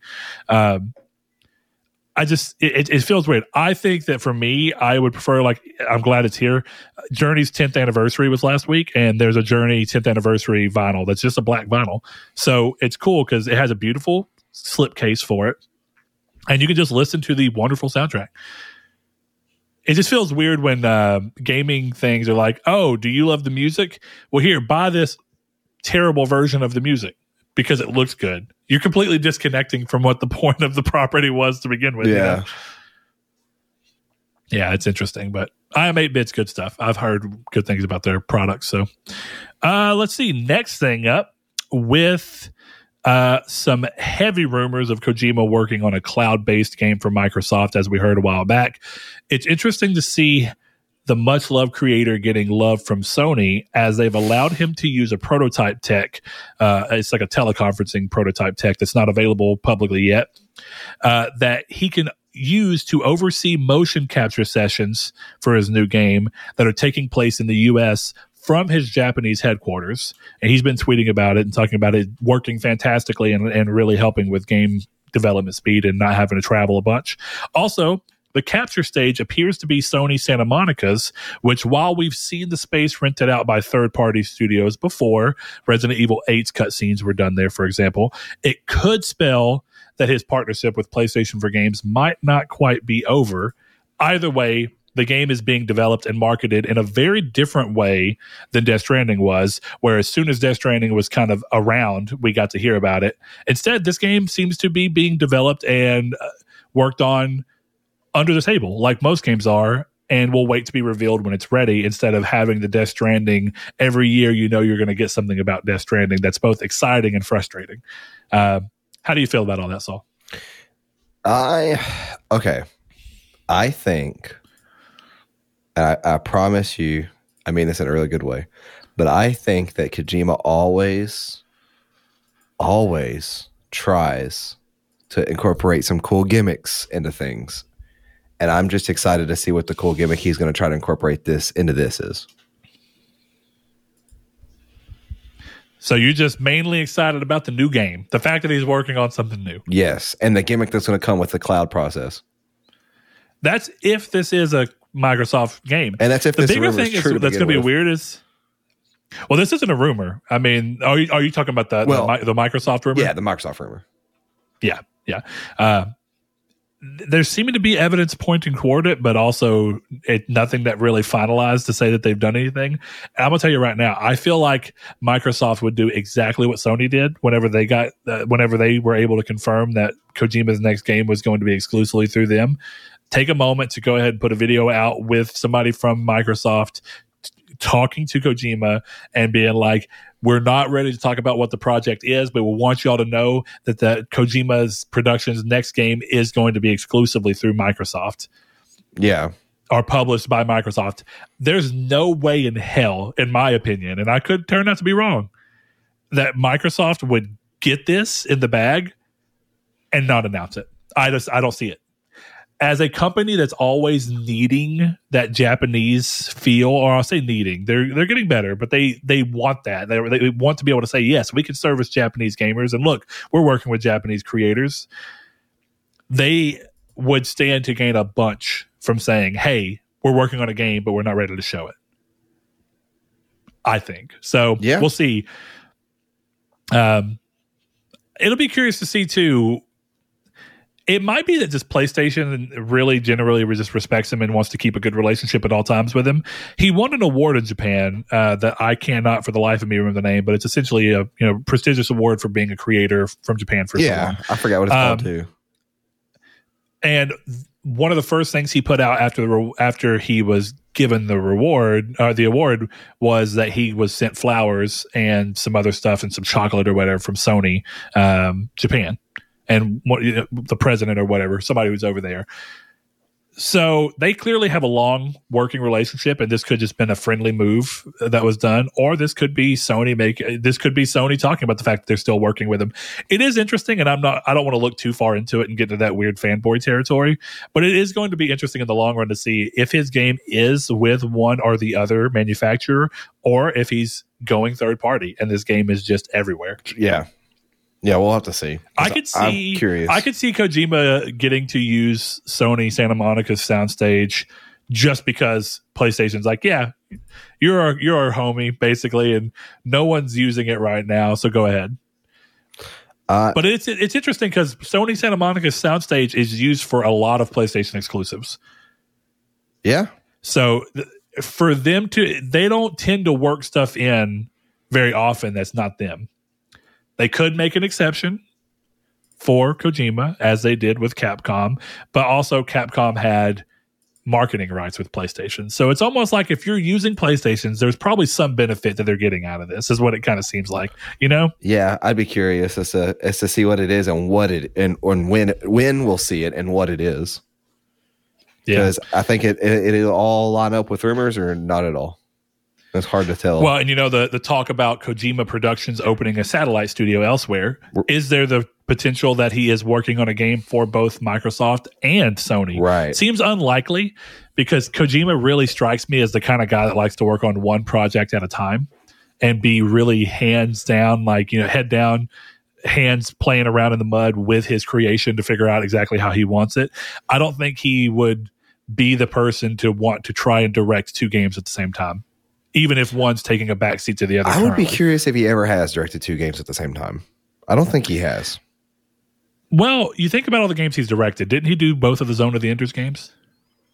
He did one for sure. I don't think he did two. Maybe he did. Let me see. So maybe he did, but at the same time, that was a point when game development was like a year or two, versus game development these days being normally somewhere in the ballpark of three to four for a shorter game and five for bigger games. You know? By the way, anybody y'all need to go play both Zone of the Enders games. They're fantastic. Yeah, he was the he was the director of two as well. Yeah. And those were happening kind of similarly paced to Metal Gear Solid. But again, we're looking at a time when de- game development was a lot quicker. I mean, Death Stranding, and all for all intents and purposes, was actually developed very quickly. If you really want to talk about it, I mean, Death Stranding was announced and released within what three years? Three, yeah, I think almost four years, but I might be wrong on that. Wasn't it? But even then, Death, the the first announcement trailer for Death Stranding, they had barely even been working on the game at that point. It's like he had landed on what he wanted it to be, and finally landed on an engine, and then kind of that was it. So it's it's interesting to see if he's going to turn something around relatively soon because the last Death Stranding released in 2019, Right. so three years would be November of this year. So would that be around the time that we're starting to hear about his next game or what? I'm curious because he had two games in a row, Metal Gear Solid 5 and um, Death Stranding, where I feel like they were announced a little too early, but then eventually, re- you know, released. But both of them kind of had that thing of they were they were known for a long time, and I think I think it's weird with it's weird with Metal Gear Solid Five because Five felt like longer because of Ground Zeroes. I don't think Five would have felt like such a journey to get to release if it wouldn't have been for them uh, re- uh, uh, announcing, revealing, and releasing Ground Zeroes, and then doing Five, and eventually releasing Five. It felt like Five was in the the gamer consciousness for like a five year window, even if it probably really wasn't that. You know, Right. so It was yeah, it was June of 2016. So it was three years from announcement Ah, to launch. Yeah, that's that's fair. Yeah, that's pretty good. Three and a half years, if you really want to talk about, it, but that's still that's not bad. Um, we'll see. We will see how it ends up going. All right, next thing up. This is a big one. Another state of play came and went this week and brought with it our first look into Hogwarts Legacy gameplay with a deep dive of its systems and what to expect from the setting and time in which the game takes place within the greater lore of Harry Potter and a holiday 2022 release window. Now, first thing I want to bring up here is I feel like this goes exactly in line with what I said about the last state of play, in which Sony made it exactly clear as what you were going to get here and delivered exactly what they said. So that's interesting. But this is also the first time we've had two state of plays so close to each other, I feel like. Yeah. I can't think of another example. Anyway, Saul, what do you think about Hogwarts Legacy? I think it looks phenomenal. I that is Are you a you're a big Harry Potter fan, right? Yeah. I think, unlike me, you've read all the books. I have, yeah, multiple times. I'm not a big Yeah, fan of like the expanded universes they've been doing. I'm not don't really care for that at all. Um, Oh, like the new books and film. yeah, I just I don't care um, for those at all, really. Um, so yeah, this is this is kind of like back in like 2002. You had that idea in your head of like having a game in which you could uh, create your own wizard and uh, go go to school with them, and it looks really good. Uh, it looks way better than I ever imagined it looking. I was It's really weird because it, it it looks just as good as I felt like the initial reveal trailer tried promising, but at the same time there was that skepticism of like there's there's never been this type of Harry Potter game, so Yeah. it seems like it would be hard for them to almost knock it out of the park day like first try, but it, looks, looks like they it, absolutely yeah. are. So I guess I'll have to see Yeah. from you know launch if it's going to keep that or not. Yeah, I like these deep dives where it's like we're going to go in and really talk about the systems of the game, let you see what to expect from gameplay, what to expect from the lore time period. And even that idea of getting to kind of talk with the developers and see their love. Because I feel like when you're working with a licensed IP, it helps a lot. And I, even without licensed IP, because you watched the Vidocs for Witch Queen, right? From No. Bungie? No, You did. No. Okay. I watched one of them. And and it felt very similar to the the, the post reveal thing here where they were talking with the developers about the game. And there's something I really like, even though I'm not a massive Harry Potter fan. I do enjoy Harry Potter. Um, there's something I enjoy about looking at a licensed property or just people working on something and getting to kind of punch in and show the people who are working on the game and watching them be like visibly excited. Like you can kind of just see them like kind of jittering and being like, I'm so excited that I get to work on this and they get to talk about it and they get to kind of show people who are fans of the IP that they get it and that they're fans too and that they're taking this seriously while also getting to show how excited and giddy they are, which I think helps kind of connect fans to these people that are making the games. I think the I think you remember it. We've had this conversation really early days of this show, but early PS4, Xbox One days when Sony was all over Twitter and social media, just letting everybody from Shuhei to everybody just kind of post willy nilly and talk about what they want and give them a personality. And I feel like anytime you can give gaming and things and co- corporate people a personality and let really people see them for who they are, you can help kind of close that gap that I feel like you saw with like Cyberpunk and all these games where they re- they release a game and announce a game and it's just cold and corporate and when there's issues people attack people because it's like you don't get to see that human element right. and while I don't, I hope this game doesn't have that. I feel like a lot of goodwill can be instilled with people when you look at something as cold and lifeless as a corporation, and you put faces to it, and you let people see the, into the lives of the people, and that's why you have Sony people that love Shuhei, but don't really care for Jim Ryan because Jim Ryan doesn't really put himself out there, but Shuhei always has. And so you have that thing of like, I feel like whether I really do or not, that I understand who Shuhei is as a person and as a gamer and where his respect in this industry lies. And you don't see that from Jim Ryan. That's why Jim Ryan's old quotes about, I was watching someone play Gran Turismo 2 the other day and it looked like hot garbage. That's not a sentence that you would hear somebody who respects the lineage of gaming say. It's a sentence that is true. Will it be fair? Does that game look bad? Does that game look bad now? His- Absolutely, it does. his his his view on Gran Turismo, or will I say that? But the live service look aspect of it's not going so well. yeah, but you know, those statements are bad because up until that point, we started hearing these things. We didn't look at Jim Ryan as a person. We looked at him as an executive, you know? yeah, And that's a problem. I think part of the reason that a lot of people like Shawn Layden or at least put up with him, even people who didn't necessarily love him, is that when he went up on stage, there was this feeling. I, I liked him wearing t-shirts. I liked him wearing a MediEvil t-shirt and wearing a crash t-shirt. And even when he was wearing a suit, he would just come out and talk the talk. And he, you'd be like, he gave me Reggie vibes. And even though I'm not a huge Nintendo fan, if you didn't like Reggie, it's like, what were you doing? Reggie was just an energetic, fun dude who went out there and loved gaming. You know, it's like there's so much that you can benefit from that that I'm so glad that the state of play decided to kind of show that behind the scenes while everyone's in. Let these developers talk about the game and show their excitement because it can only do beneficial things, in my opinion. Yeah. Because you can still control it, but you get to get that sense out there. Uh, I think it looks really cool. The entire time I was playing it, and I doubt that you did because I know that late three or late PS360 gen, um, you were kind of just coming back around into PlayStation Mhm. for the most part. Um, I kind of talked about a little bit earlier in the week, but there's this game that I'm curious if anybody who's listening has played. That was a PS Move game, and it was doomed to the PS Move, the PS Move being a limited system with limited support. But it was a wonderful game, and if you go and watch any gameplay, any of the trailers, Hogwarts Legacy looks like the what that game brought to the table expanded tenfold and put into a more rich backstory. But that game was cool and it added this element of kind of fulfilling your role, right? You're talking about, uh, you know, I'm a sorcerer and I'm going to go and I'm going to build up and I'm going to be the sorcerer. Now, you didn't get to make your own sorcerer, but you came in as this kid who's a, a young apprentice and he ends up stumbling into something that gives him a bunch of power. And it was fun because you got to move around. That was back when the PS Move had the little kind of nunchuck design with the analog stick so you could still move your character Yeah. and you would flick around the spells with your hands. So you like spell them out. You know how you kind of always talk about uh, Castlevania, Aria of Sorrow, Yes. and how cool it felt to draw the runes to do the stuff. It's exactly that.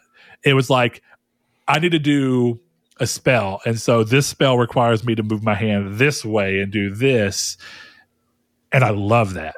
It's so good, and there's a part of me that like for as good as this looks, I really hope, even if for a little group of people, that they have Sony in their back pocket being like, listen, when we when we release PSVR two, make either the entire game or a section like a like a uh, Oblivion uh, Coliseum section where it's just you and another you and other players that you're going against inside of like a, a an arena to where it's PSVR supported, it's first person.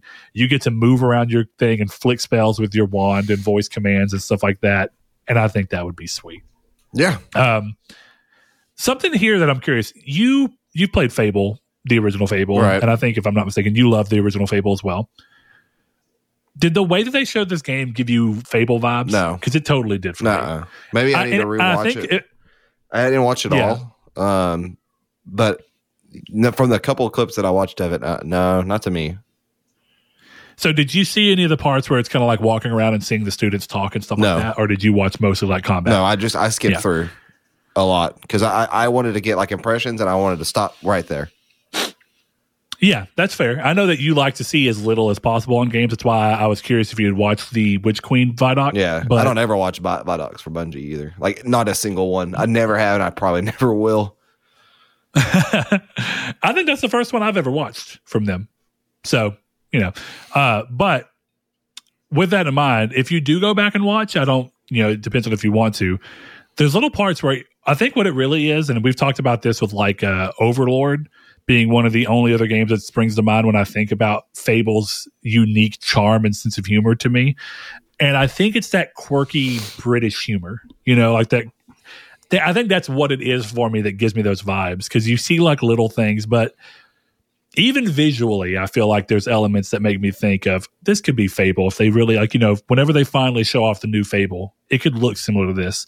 Luscious environments that have this high fantasy twinge to them. I think that if you look at some of what Harry Potter is and some of what Fable is, you remember in Fable how like the trolls would like spring up from the ground and be like rocks and moss tied together with like roots and stuff? Yeah, and it looks but it, in like a high fantasy way chris and i were talking about like the mandrakes are in the game right uh, and typically when you look at mandrakes in like the lore and stuff as we've looked into and chris and i had a conversation about uh, mandrakes are typically seen in their baby form where they're not fully grown and that their shrieks um, you have to wear earmuffs. basically render you unconscious. Yeah. So I was like, you know, I could see a very fable like moment that would be really cool and fit in with Harry Potter lore of having like a full grown mandrake that you run into out in the ba- in the wild and where its shrieks can kill you if you're not prepared and don't have protection on. Um, same same basic idea. So the game would account for it, but I just have a visual of like watching a full grown big giant mandrake pop out of the ground like roots and just pop out, kind of like the trolls do in Fable. That would I'm be excited. cool. I'm excited. Um, holiday 2022 release. That's is surprising. Uh, it is It's a little gonna get pushed surprising. That's what I was about to ask. Do you think it yeah, will? absolutely. Unfortunately, it's just the way the way things go nowadays with the way games get announced and shown. Well, part of my curiosity behind this is that if you want to call, call this holiday window, let's say that this game releases when they say holiday. Let's let's start holiday season in November. Okay, Does that seem fair? sure. All right. We're only about seven months out, seven eight months, right? Maybe nine. I guess that, that would be it. Like October, November would be about nine months from now. Um, I feel like that's close enough, and they showed us enough that this could be one of the first games in a while that really does release by year end without getting pushed back. Because you think right now you can't it's not pushed back so long as it releases in 2022, right? Because they gave it a vague window. Yeah, This game won't be considered pushed back until 23. yeah. Of course. But I think that there's a chance, as much as I agree with you, they seem to be coming from a position of confidence. And I think this might be one of the first games that really has its nail on, on where it wants to land and will land. Then the answer just comes down to by doing so, is the game stable and ready to go? And it needs to be. There's no reason to, to risk that, right? So we'll see how it ends up going. Yeah, I, I'm hopeful, but I'm not that hopeful. Okay, the last piece of news is going to kind of transition into the topic at hand for the episode. And unfortunately, Chris isn't here because I know Chris has a very heated standpoint from it as well and wanted to be able to talk about it. But we'll talk about it while it's pertinent and then let Chris fill in his position if he wants next week.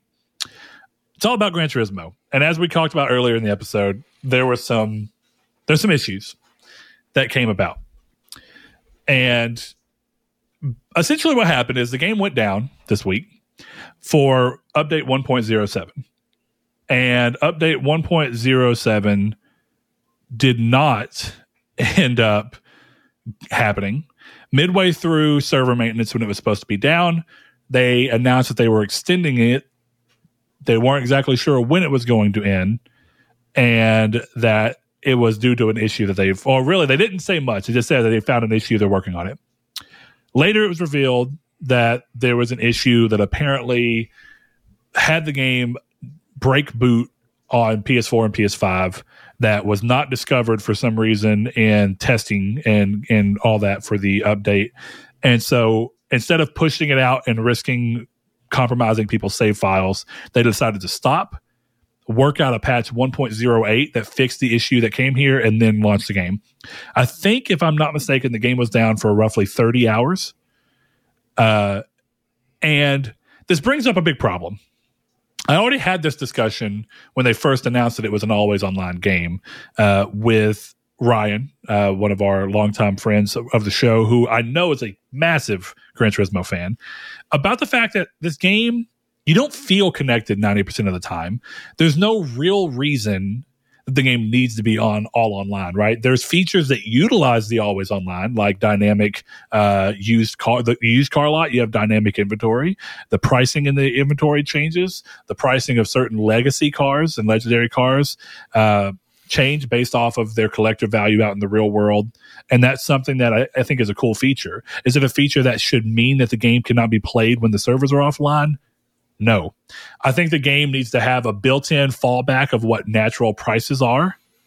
And then when the game is online and you have that functionality, then let the prices change. But you should be able to put this game in an offline mode and still play it fully, which kind of leads us to this. It's an issue about DRM. There's a little bit more to that too, because an extra layer in here is that 1.07, therefore 1.08 as it came, brought with it a secondary change. I don't know if you remember last week we talked about microtransactions in Gran Turismo. And I think we all three mostly agreed that while it wasn't the best situation, the game didn't seem to actively push you towards doing them or penalize you, but rather if you just wanted to skip the game and go right into playing with the fastest, craziest cars, you could spend money and do it. And now it seems like Would you it- agree with that, Saul? Yeah, and now it seems like it is pushing you right with the new update. That's kind of the point.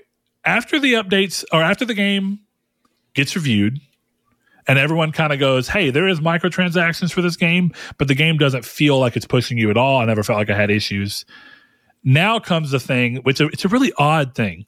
So two events, Saul, they had their rewards drastically increased. Yeah, And what they said was that they looked at the amount of driving and skill needed for each race and adjusted accordingly what the rewards were so that it wasn't over or under paying you. So, two events that were originally 5,000 credits for the reward bumped all the way up to 70,000 for two events. Therefore, you would assume that that means that those events were originally heavily undervalued and would take took way more driving time and skill than what the reward payout accounted for. right. It's it's. 16 Go ahead. go I was gonna say it takes longer to get the achievable result that it did. Is from Yeah. what I'm reading. So th- they adjusted up, right? Right. Now, 16 different events had their payouts reduced by half or even more, up to half or more. I don't want to go through every single one of them, but a lot of them saw their values slashed from 70,000 to 40,000, 60,000 to 25,000, things like that. And you get into this point where it feels like you let the game release, you give it initial values, and whether or not this was their intention, you have to deal with the optics of how this is perceived. You have an issue with people talking about microtransactions. You have uh, the director for the game come out and say, We want people to be able to drive these cars without pushing them into microtransactions. He even said that with the most recent patch. And yet, you reduce payout for a number of events significantly. These are later game events that typically gave more money, therefore allowed you to farm them over and over again as much as you wanted to, try out different cars and whatnot, so that you could earn money to therefore collect cars.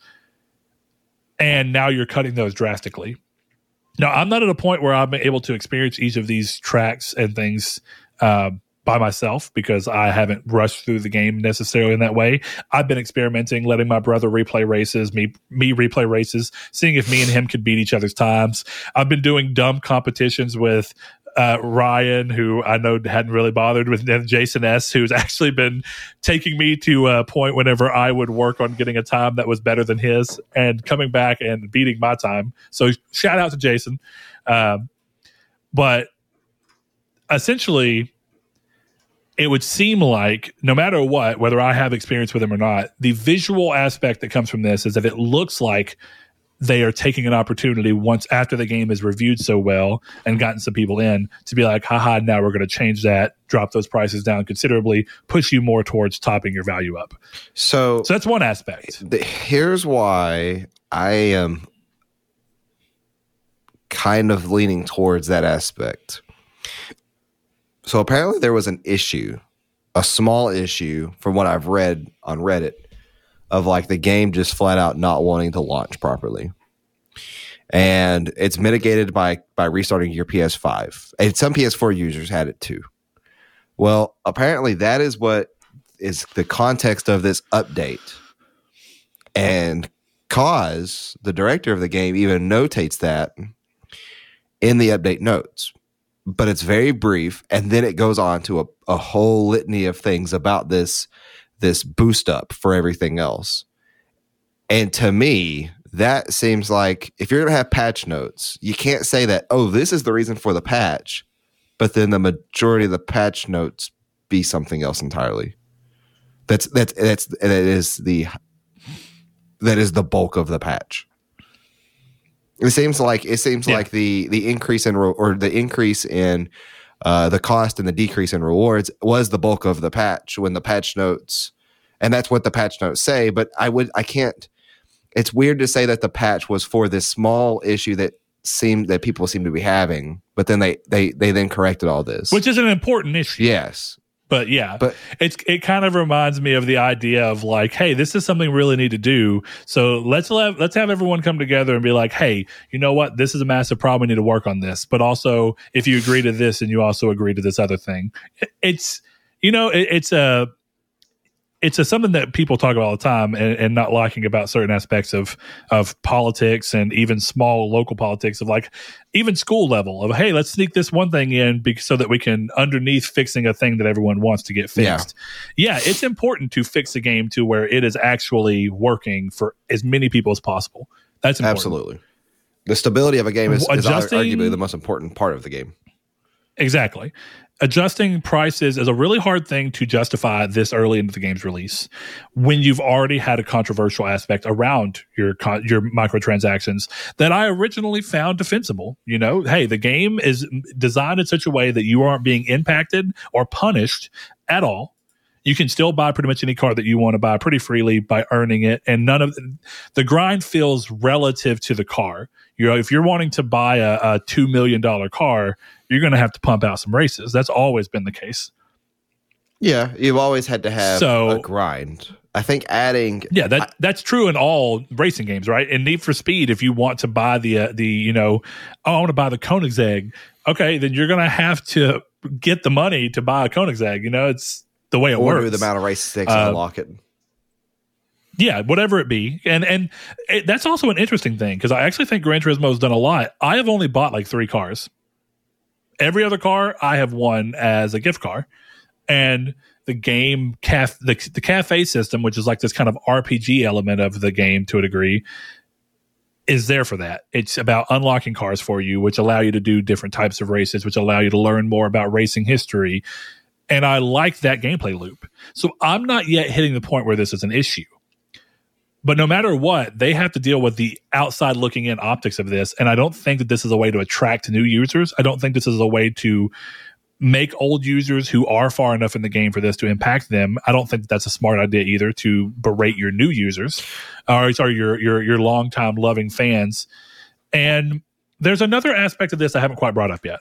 So one of the things that can happen in the game as part of the cafe system, even not only does the cafe system give you races that allow you to unlock gift cards, it also occasionally as a reward for completing one of the cafe books by collecting certain cars or getting a certain placement in a tournament will give you these things that are called roulette tickets. And essentially, you have a one star, two star, three star. There's starred roulettes, and the potential rewards are higher the higher the amount of stars. One problem I've had in the game is almost every roulette ticket includes a car. Normally, if it's a one star roulette, it's not a crazy expensive car. If it's a three star, it is a higher end car. Uh, and then your potential for getting big payouts of either expensive parts or big sums of credits that you can land on are higher. Well, the problem is, is that you have five things, right? There's a you have a one in five chance if you were looking at it for this roulette. You have a smaller pile of cash, a bigger pile of cash, a um, a very tiny pile of cash, normally a part, and then a car. Every single time that I have done a roulette, and I've I've redeemed about twenty of them, maybe thirty of them at this point it has always landed on the smallest value thing without fail. So Hmm. what you're telling me is that there's a one in five chance for me to get anything. So far- every single time I get the one, It's in, been 100%. It reminds me of like a, yeah, it reminds me of like a claw machine, right? Where it's like it doesn't want to pay out until it's reached a point where it considers itself to be. So it seems like it's skewed to give you the lowest You should- value you thing, should do a so that you have more reason. Yeah. Do, do this. Do that and log it for like the next 10 times. Take a screenshot of it every next 10 times and then spend spend the lowest amount possible you can on the game, then do it again. I would be very, very curious. Ah, I would be very curious to see if that outcome would change. Yeah, that's interesting. But yeah, so you have a you have a lot of different out uh, elements within the game that feel like it's pushing you towards this, Yeah. right? So you have this roulette, which is giving you free money and free cars and free parts. So it's hard to complain. But when the roulette is consistently giving you the absolute lowest it can, and I was looking online because I thought, okay, maybe it's just me. Maybe I have really weird luck. I went online. A lot of people have experienced the same thing. And then they say, you know, I was believing the same thing until finally I won a BMW or uh, a a Lamborghini or blah blah blah from it. But it's kind of that weird thing of where it's like it still gave them 20 roulette tickets of the lowest value before finally giving them a good value. Yeah. And no matter what, that's still you you kind of get over it because you finally got one of the benefits. So it's kind of like when you get punched in the gut every day for a month, and then when someone slaps you on your arm, you're like, oh, well, that really wasn't as bad as the gut punch. I guess that's pretty good. I'm doing all right. It doesn't really mean that they got anything great out of it and that the game is not having issues. And it is weird because it's a free extra reward for doing something that's already rewarding you with free cars. But it feels like again a layer of the game that's pushing you towards well we're giving you free stuff but we don't really want you to get the biggest pile of cash because we we want you to have an incentive to buy credits with real money. And whether that's actually their intent or not they have to deal with the looks of this the secondary thing I kind of find interesting about this is that if you really want to look at this from a slimy standpoint, right? One of the things I messaged to Chris last night was it's definitely not a good look. And if they'd done it significantly later and said it's because of the game meaning to be a live service like game and they want to adjust balance, they could introduce seasons into this game, right? And they could say per season, we want to adjust the amount of money you get because we felt like off of looking at stats, certain races gave more money than I, I uh, think of it this way. Let's go off of racing games. Let's go to Elden Ring there are there are some things in Elden Ring that you can kind of do and farm to get ridiculous amounts of runes, right? It would essentially be like them saying, "Hey, after looking, we saw a lot of players were doing this, and to balance the game and keep the challenge where we where we intended it to be, we're going to adjust these values."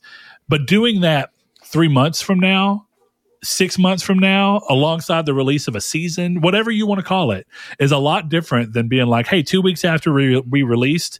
Uh, we're adjusting all the values after reviews come out and said that this is not an issue.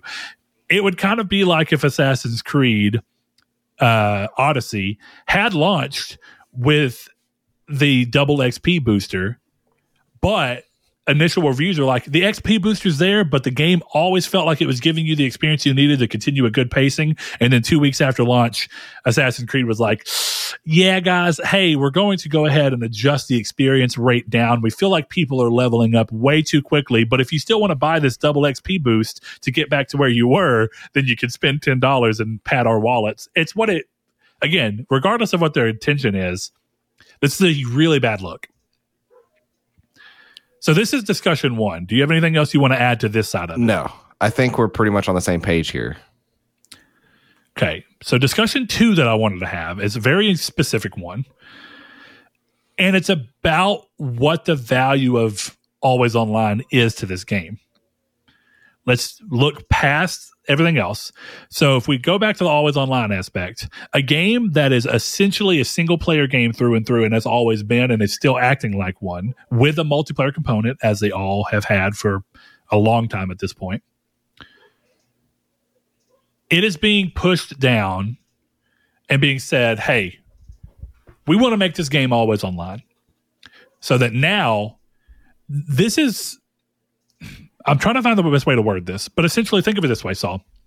If I wanted to go play right now, if I wanted to go play Gran Turismo 3 A spec, okay, what can I, I can go and I can put that PS2 disc into my PS3 or a PS2 and I can play it right now, correct? Correct. Okay. And it's a game that is designed where all of the systems work in, independent of online, uh, independent of online. There's nothing within the game that is inherent to online, like say Destiny. If Destiny 1 closed its servers today, that game is entirely about playing with other people. Right. So if you if you put in if you if they turn the servers off for Destiny and you ten years from now want to play Destiny one, you went and put it in and you realize, oh ah, man, the servers aren't there.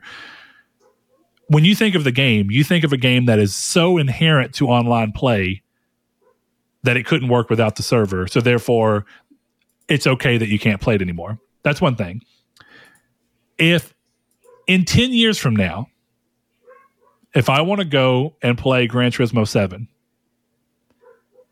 and Sony has decided to stop supporting the servers, the entirety of this game that I consider to be one of the best games of the year so far, and a, a game that I'm absolutely adoring, there's a chance that in 10 years I won't even be able to play this game at all. Yeah, that's that's a big problem. Um, and it's a big problem with anything in this in the gaming industry or the gaming sphere right now is that games that require any sort of mandatory online for single player based games should never be a thing. Um, and people will say often, "Oh, well, it's for this feature." Well, that feature shouldn't exist in this game. Then that there is no feature that So- is important enough to keep a, a single player online game to have mandatory online. There's no feature that that's important. Yep. So, do you want to actually know what the reasoning was Um, as to why they said they went always online? Do you, could you guess? I'm going to assume this is the really pessimistic side of me is that so that somebody could not uh, just play day one patch and unlock everything they want to unlock and then go online later at discounted prices um, with that amount of credits they have or money they have that they got from earning it before they nerfed the earning. That's my That that's an interesting guess. That's my the actual guess. Uh, the actual answer that they gave was to stop cheaters from using modified saves that are only able to be played and pulled and actually changed from modded PlayStations that already can't go online. yeah But more importantly, let's let, let's take a step back because this is going into the conversation I want to have around DRM. And DRM, which stands for Digital Rights Management for anybody who's curious, is an idea that's been around since probably early 2000s, if I'm if maybe even late 90s, but probably early 2000s. Uh, one of the first games that I think ever had a big DRM scandal was EA's Spore. Do you remember that game? I do I had that game on PC Sp- Spore was awesome on PC. But do you remember that Spore, when you put the disc in and you played the game, unlike all previous PC games where you could go to another friend's house, take the disc with you, install it on their PC, and as long as they had the disc in, they could play the game, right? right Okay. Do you remember Spore had an activation code I actually don't. that I don't once you that. put Okay, well once you put Spore into a computer and installed it, you had to activate it.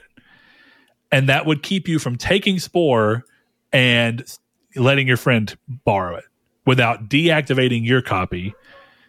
And therefore, well, I don't even think you could deactivate your copy, but that was its scandal. Is that essentially they were trying to keep people from pirating because you couldn't pirate because you didn't have an activation, Dang. and there was no way to pirate the And activation. you know who made Spore? Who So- Spore? EA. so well crazy. Interesting level, though, right? So let's talk about what DRM in that position was. DRM in that position was essentially An overreaction. the first step out of the idea that DRM was about stemming piracy, right? Let's try and cut off piracy, head it off to where it makes it harder to do it. So we're going to DRM this game so that people can't find ways to manipulate it as easily, therefore helping the product actually be bought, which is important. I do think you should buy games. I do think that there are issues with pirating. And as much as sometimes people, companies will push you into pirating because there's no way around it, that does happen. Um, I think that this is a good, it's an important thing.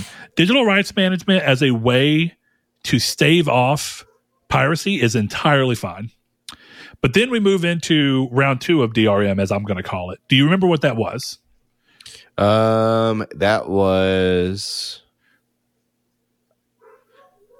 multiplayer codes for multiplayer passes. You're you're you are on the right path. So round two of what I call bad DRM is, uh, yeah, the multiplayer passes that you had to have that Sony and that Sony and a bunch of other people implemented in their online games. So, and this was something that you also saw plague the announcement and reveal of the Xbox One. So Yeah, that's that's this is round two. 2013. And do you remember- awfulness? So, evolution Two, round two, whatever you want to call it, of DRM was really about staving off used game sales.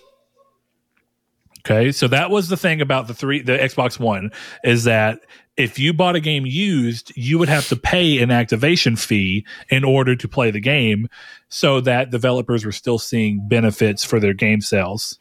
Now, of course, this went terribly, but it never went away.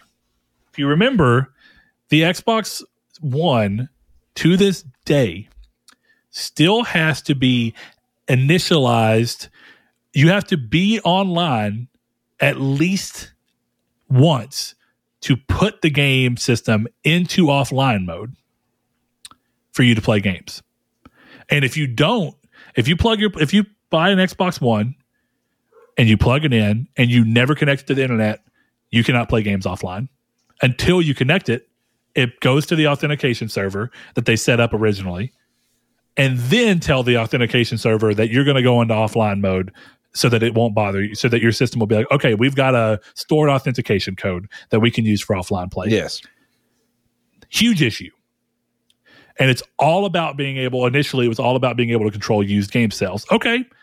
Still a step too far, and clearly nobody liked it, but you can at least kind of understand where you're coming from, right? It's a product. People need to make money off of products as much as they can. And used game sales are somewhat hindering people's ability to make money off of making very high budget games. Okay. This is what I'm what we're going into with Gran Turismo 7 is what I'm going to call round 3 of DRM. It has nothing to do with used sales, Right. has nothing to do with piracy. Nope. It has everything to do with control. When the game is always online, in this case, Sony and Polyphony Digital have complete control over how you play the game, when you play the game, and your ability to play the game in the future. Now, I'm assuming that Sony is not looking at this and thinking, well, we want to stop people from playing it in the future, even though they could, right? If you want to help Gran Turismo 8's sales whenever they decide to come out with it, you could very easily say, ah, we're going to stop supporting Gran Turismo 7's uh, server and we're going to close it down. And if you want to play Gran Turismo, you'll have to buy Gran Turismo 8. Now, they would never do that. That is a terrible marketing choice, and they would they would feel that pain. But they technically could.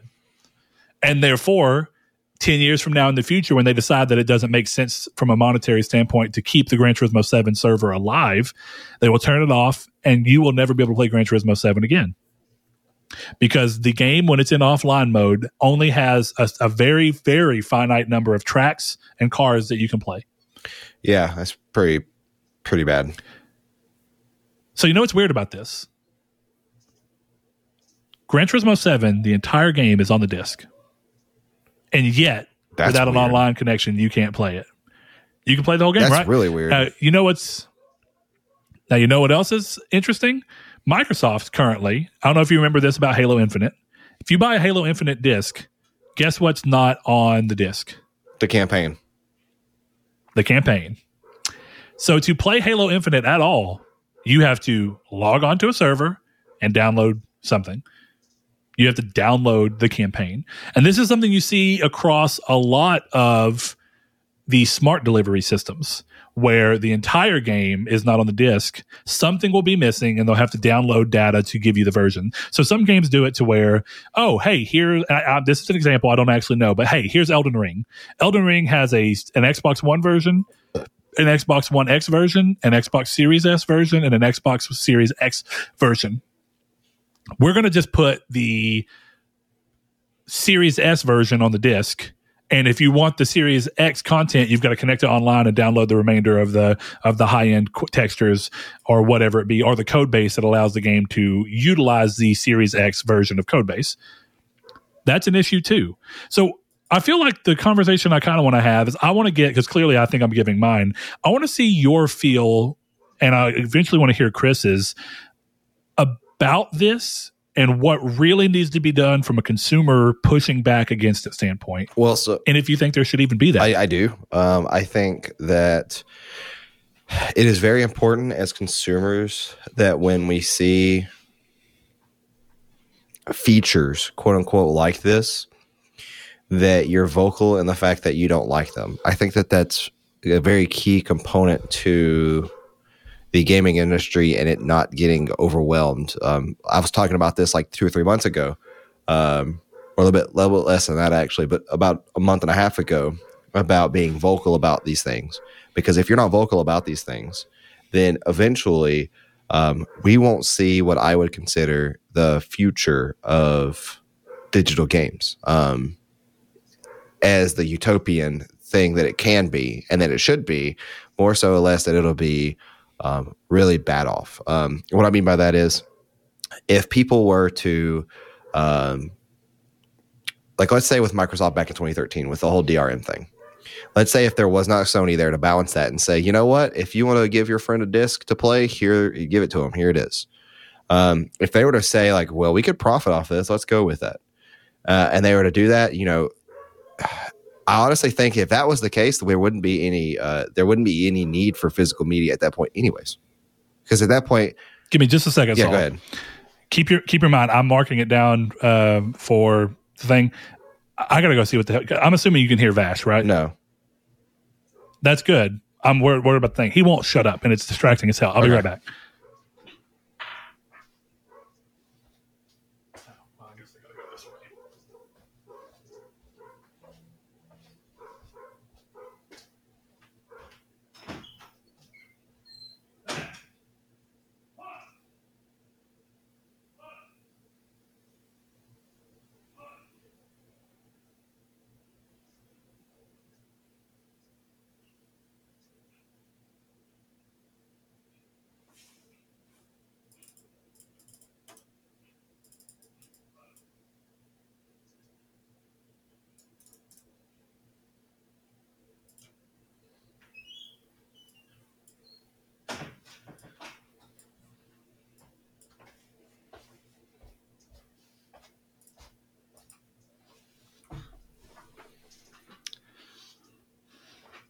So is it just right. Vash being Vash? It's because the kids and Hannah and my brother are playing on the front porch, and he's just freaking out because he's in the kennel. Oh, but I had to make sure I could hear him. I couldn't hear them. So- gotcha. all right, go ahead. You were talking about, about Yeah, so I think that- Well, go ahead. I'll just cut this whole part out. Well, I think it was. Uh, I think it's the the responsibility of consumers to speak out against this kind of stuff. Um, and I think that it's also the responsibility of companies to do it as well. We see that Sony spoke out against it against with Microsoft with Microsoft's 2013 DRM incident. If it wasn't for Sony doing that, I don't think that we would be in a great place right now uh, for gaming at all. Um, I actually don't think that there would well, be yeah, a physical disc be- at all. because if Sony would have agreed with Yeah, it, there wouldn't be. A, then there'd be put no pushback. I, yeah, and I don't think physical media would exist at that point anymore. I don't think if Sony, if if if that was the case, then nobody would see what what, what would be the extra added benefit other than collectors to have a disc. If you can't trade it in, if you can't give it to your friend, there is no benefit unless you're a collector. And the collector, the amount of people that that buy games to collect them versus the amount that buy them and with the intention to trade them in when they're done are is so so small. Um, so I think that it is the due diligence of people um, that when they see stuff like this with Gran Turismo, they call it out, and they and you know as you are, you're giving them criticism despite that you're saying that this may be the best game you played this year. Um, you're not blindly saying that this game is the best game you played this year without noting its faults, and it's important, especially for us that have a public voice, to um, give us give what we truly feel about this. But it's also important to call them out when stuff like this happens because. I think that as we move closer towards a more digital future, um, that there could be way more exportation involving stuff like this. And if that continues to happen, then the digital future that should be, where you can trade digital games with your friends, um, you can then maybe sell them back to the marketplace or sell the license to somebody else. Um, and of course, get refunds on games you don't enjoy. That little utopic paradise won't exist. Um, as a matter of fact, it may be even worse. Um, and uh, you know, I always give a shout out to Steam because Steam is one of the places that is a completely all digital marketplace and has done it right for years. And I think that the more criticism that we lay upon other companies that still are behind the times when it comes to digital marketplaces like that, um, I think it's important to do so. Um, so this is my See, yearly. You, you, you bring up Steam, Right. right. And I think Steam's really important because I do agree that for the most part, Steam has continued to get it right more often than everyone else and has, in a way, pushed people. Like Xbox's return policy, they changed to essentially mirror Steam's exactly. And I think that that's putting more pressure on PlayStation to eventually do the same. And I hope that that's the outcome. Therefore, my real hope right now, while we're talking about Steam, is going towards I want Steam to be the first place to actually do exactly what you're talking about. And what's weird is Sony has asked this in a poll. So clearly it's something that's going around. Right. We've been talking about it for years, but companies themselves have been thinking about the potential. Uh, but I want Steam to be the first person, the first company to really look and say, listen, you can give your code to someone else. You lose access to the game, but you can give it to them. You can sell it to them. You can loan it to them. You can trade it back into us for a certain dollar amount that you we so that we benefit from you having a certain amount to respend back in our store so that you stay part of us. That that is the GameStop business model. Yep. It's just a terrible version. Uh, uh GameStop's become a terrible version of that model for a number of different reasons. Um, and for a long time, that's what I've talked about. I will. I can't it's weird. I've essentially gone all digital by way of not actually spending my money on games anymore game sharing and so that I, I benefit from games that Chris buys and then Chris benefiting from the games that I use my rewards points for essentially means that I haven't bought a physical game that wasn't a collector's edition in a long time. But I still prefer physical media because of the fact that physical media allows me as a consumer to do what I wish with my product, which actually kind of brings me back. I want to take a second. I told you that the reason for this DRM that they gave, right, was for cheating right. and not wanting people to use uh, adjusted saves. Why? Why do you care? Because it, like we said, microtransactions. They can't really go on. They can't. Yeah. They well, they can't go online with these already. So there's no fairness. There's no worry about that. Uh, PlayStations that are able to do these things and run these saves are already in, uh, running firmware that's not supported by the newest version of um, of the PlayStation Store. Now, of course, there's times where that's been gotten around. Vita is a good example of that. You can, if you have a modded Vita, you can spoof your version and go on the store and still play online. Right. So it's not an end all, right? But this is one of those examples of why are the majority paying the price for what the minority are doing? And at that point, why is it why does it matter if what the minority are doing is not really impacting anybody anyway? And what I mean by that is if someone wants to buy this game and edit their save, they bought the game. It's their game. I don't care what they do with it. They bought it. It's their product. Why can they not do what they see fit for it? They may break their game and not be able to play it in the long run as a means of messing with it. But hey, as long as they're not distributing that out to someone else, why does it matter? And even if it does, right, it, it, when you look at that, hey, they're distributing it out to someone else, now it starts to be a problem because they're creating this for other people or they're finding ways to go online and mess with people. Well, then ban people. Yeah. You already know how to handle this. You look at what people are doing, you monitor their activity, and if you can see that they're using modified save files and coming on, and that's somehow adversely affecting people's ability to enjoy the online aspect of the game, ban them. Right. Why is the move to go towards always online?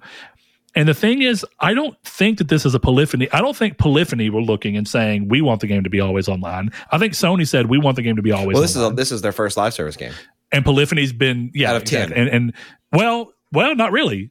Sport is essentially an sport is always online, but guess what's different about sport? It doesn't have all of the single player stuff that this game really does have. It has a campaign, but that game was far more online based, and they said that from the get go. And they said that that's part of why they're calling Gran Turismo Sport. It's an offshoot of a more online version of this game, so it makes sense.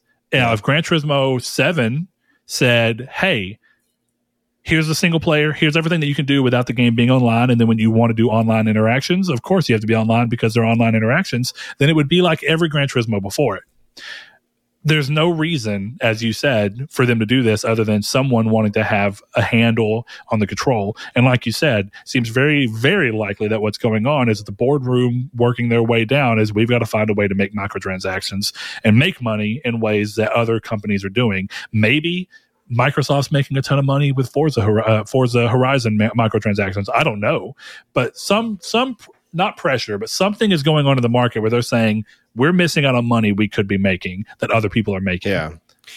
Therefore, if we do this, we can solve this problem. So something's got to happen in that regard because somebody needs to f- trigger companies in. And I think if Steam is the first person to really do that and then make PC the place to be and see all these things go down, and then Microsoft follows in suit, and then maybe Nintendo, even though I doubt Nintendo ever will, because they just get to exist in a vacuum then Sony will see pressure to do so. So I definitely want to. I want to get Chris's opinion on this next week, and I think we should do the community's take around this. But how do you want to phrase the community's take for this? Because I think this is an important enough problem that we need to reach out to the community and hear back on. Yeah, and, and I also I really want to urge anybody who's playing a game and seeing this. I do think this is a time to find whatever way that you can to constructively and reasonably voice your dis your, disconcern with it, and if possible, yeah. Here's the thing: I've already bought Gran Turismo. Right. I have. I can't do anything about that, and that's why I think Chris's problems are that they did all this after initial sales. Right. Now, here's the other reality. Right. Gran Turismo is uh, is a game with a long tail. Every Gran Turismo goes on to sell millions and millions and millions of copies. It would be foolish to look at this and say that they did this after millions of people have bought the game. It hasn't. They've done this after a subsect of the people who are initially wanting to buy it have done it. You have two options here. Either you've bought the game and you can therefore continue to play the game and get your value out of it, but not support the microtransactions if you disagree with this m- mentality or quit playing the game if you feel comfortable enough in wasting the money that you sent to make a message. Or if you haven't bought the game but were interested in it, this happens for any game, then don't buy it. If you've not bought it yet, speak with your wallet, don't buy it. It doesn't matter if I'm telling you that it's one of the best games I've played all year. It is. And I I absolutely adore so much about the game and I will continue playing it because I've already bought it and I am enjoying the game. But I will not buy microtransactions. I will not support this practice. And I hope that other people who otherwise were intending to buy it take a second and go, I don't want to buy this. And vocally make that clear to PlayStation in any way that you can. Tell them why you're not buying it, show them why you're not buying it, and let them see what their actions are going to do. And that's the only way that we as consumers can really make a thing as long as you do it reasonably. This is not a moment for death threats. No. This is not a moment for talking and and and yelling at the developer themselves and pointing at a singular developer and trying to throw it on them. That's not what it is. This is a company Sony making a decision that is impacting a group whose name is attached to a product. And guess what? Polyphony Digital as a developer is wholly owned by Sony. They have to do what Sony says if they want to have a job. Right. They are doing their job. This is not a moment to trash all over Polyphony. This is a moment to specifically point at who the problem is in this situation, Sony, and tell them why you don't want this to keep them from doing it in the future. Um, looking at the community's take as a whole, I think the best thing that we can really do is ask people what their thoughts are on the current form of DRM and how it's being used and what they think should be our consumer response to it and the best way to do it. I mean, I, I can't really. Do you think there's a, a better um, or a more poignant question within that that you're looking at? No. Um, My big thing is is making this known and having people really see it for what it is, yeah.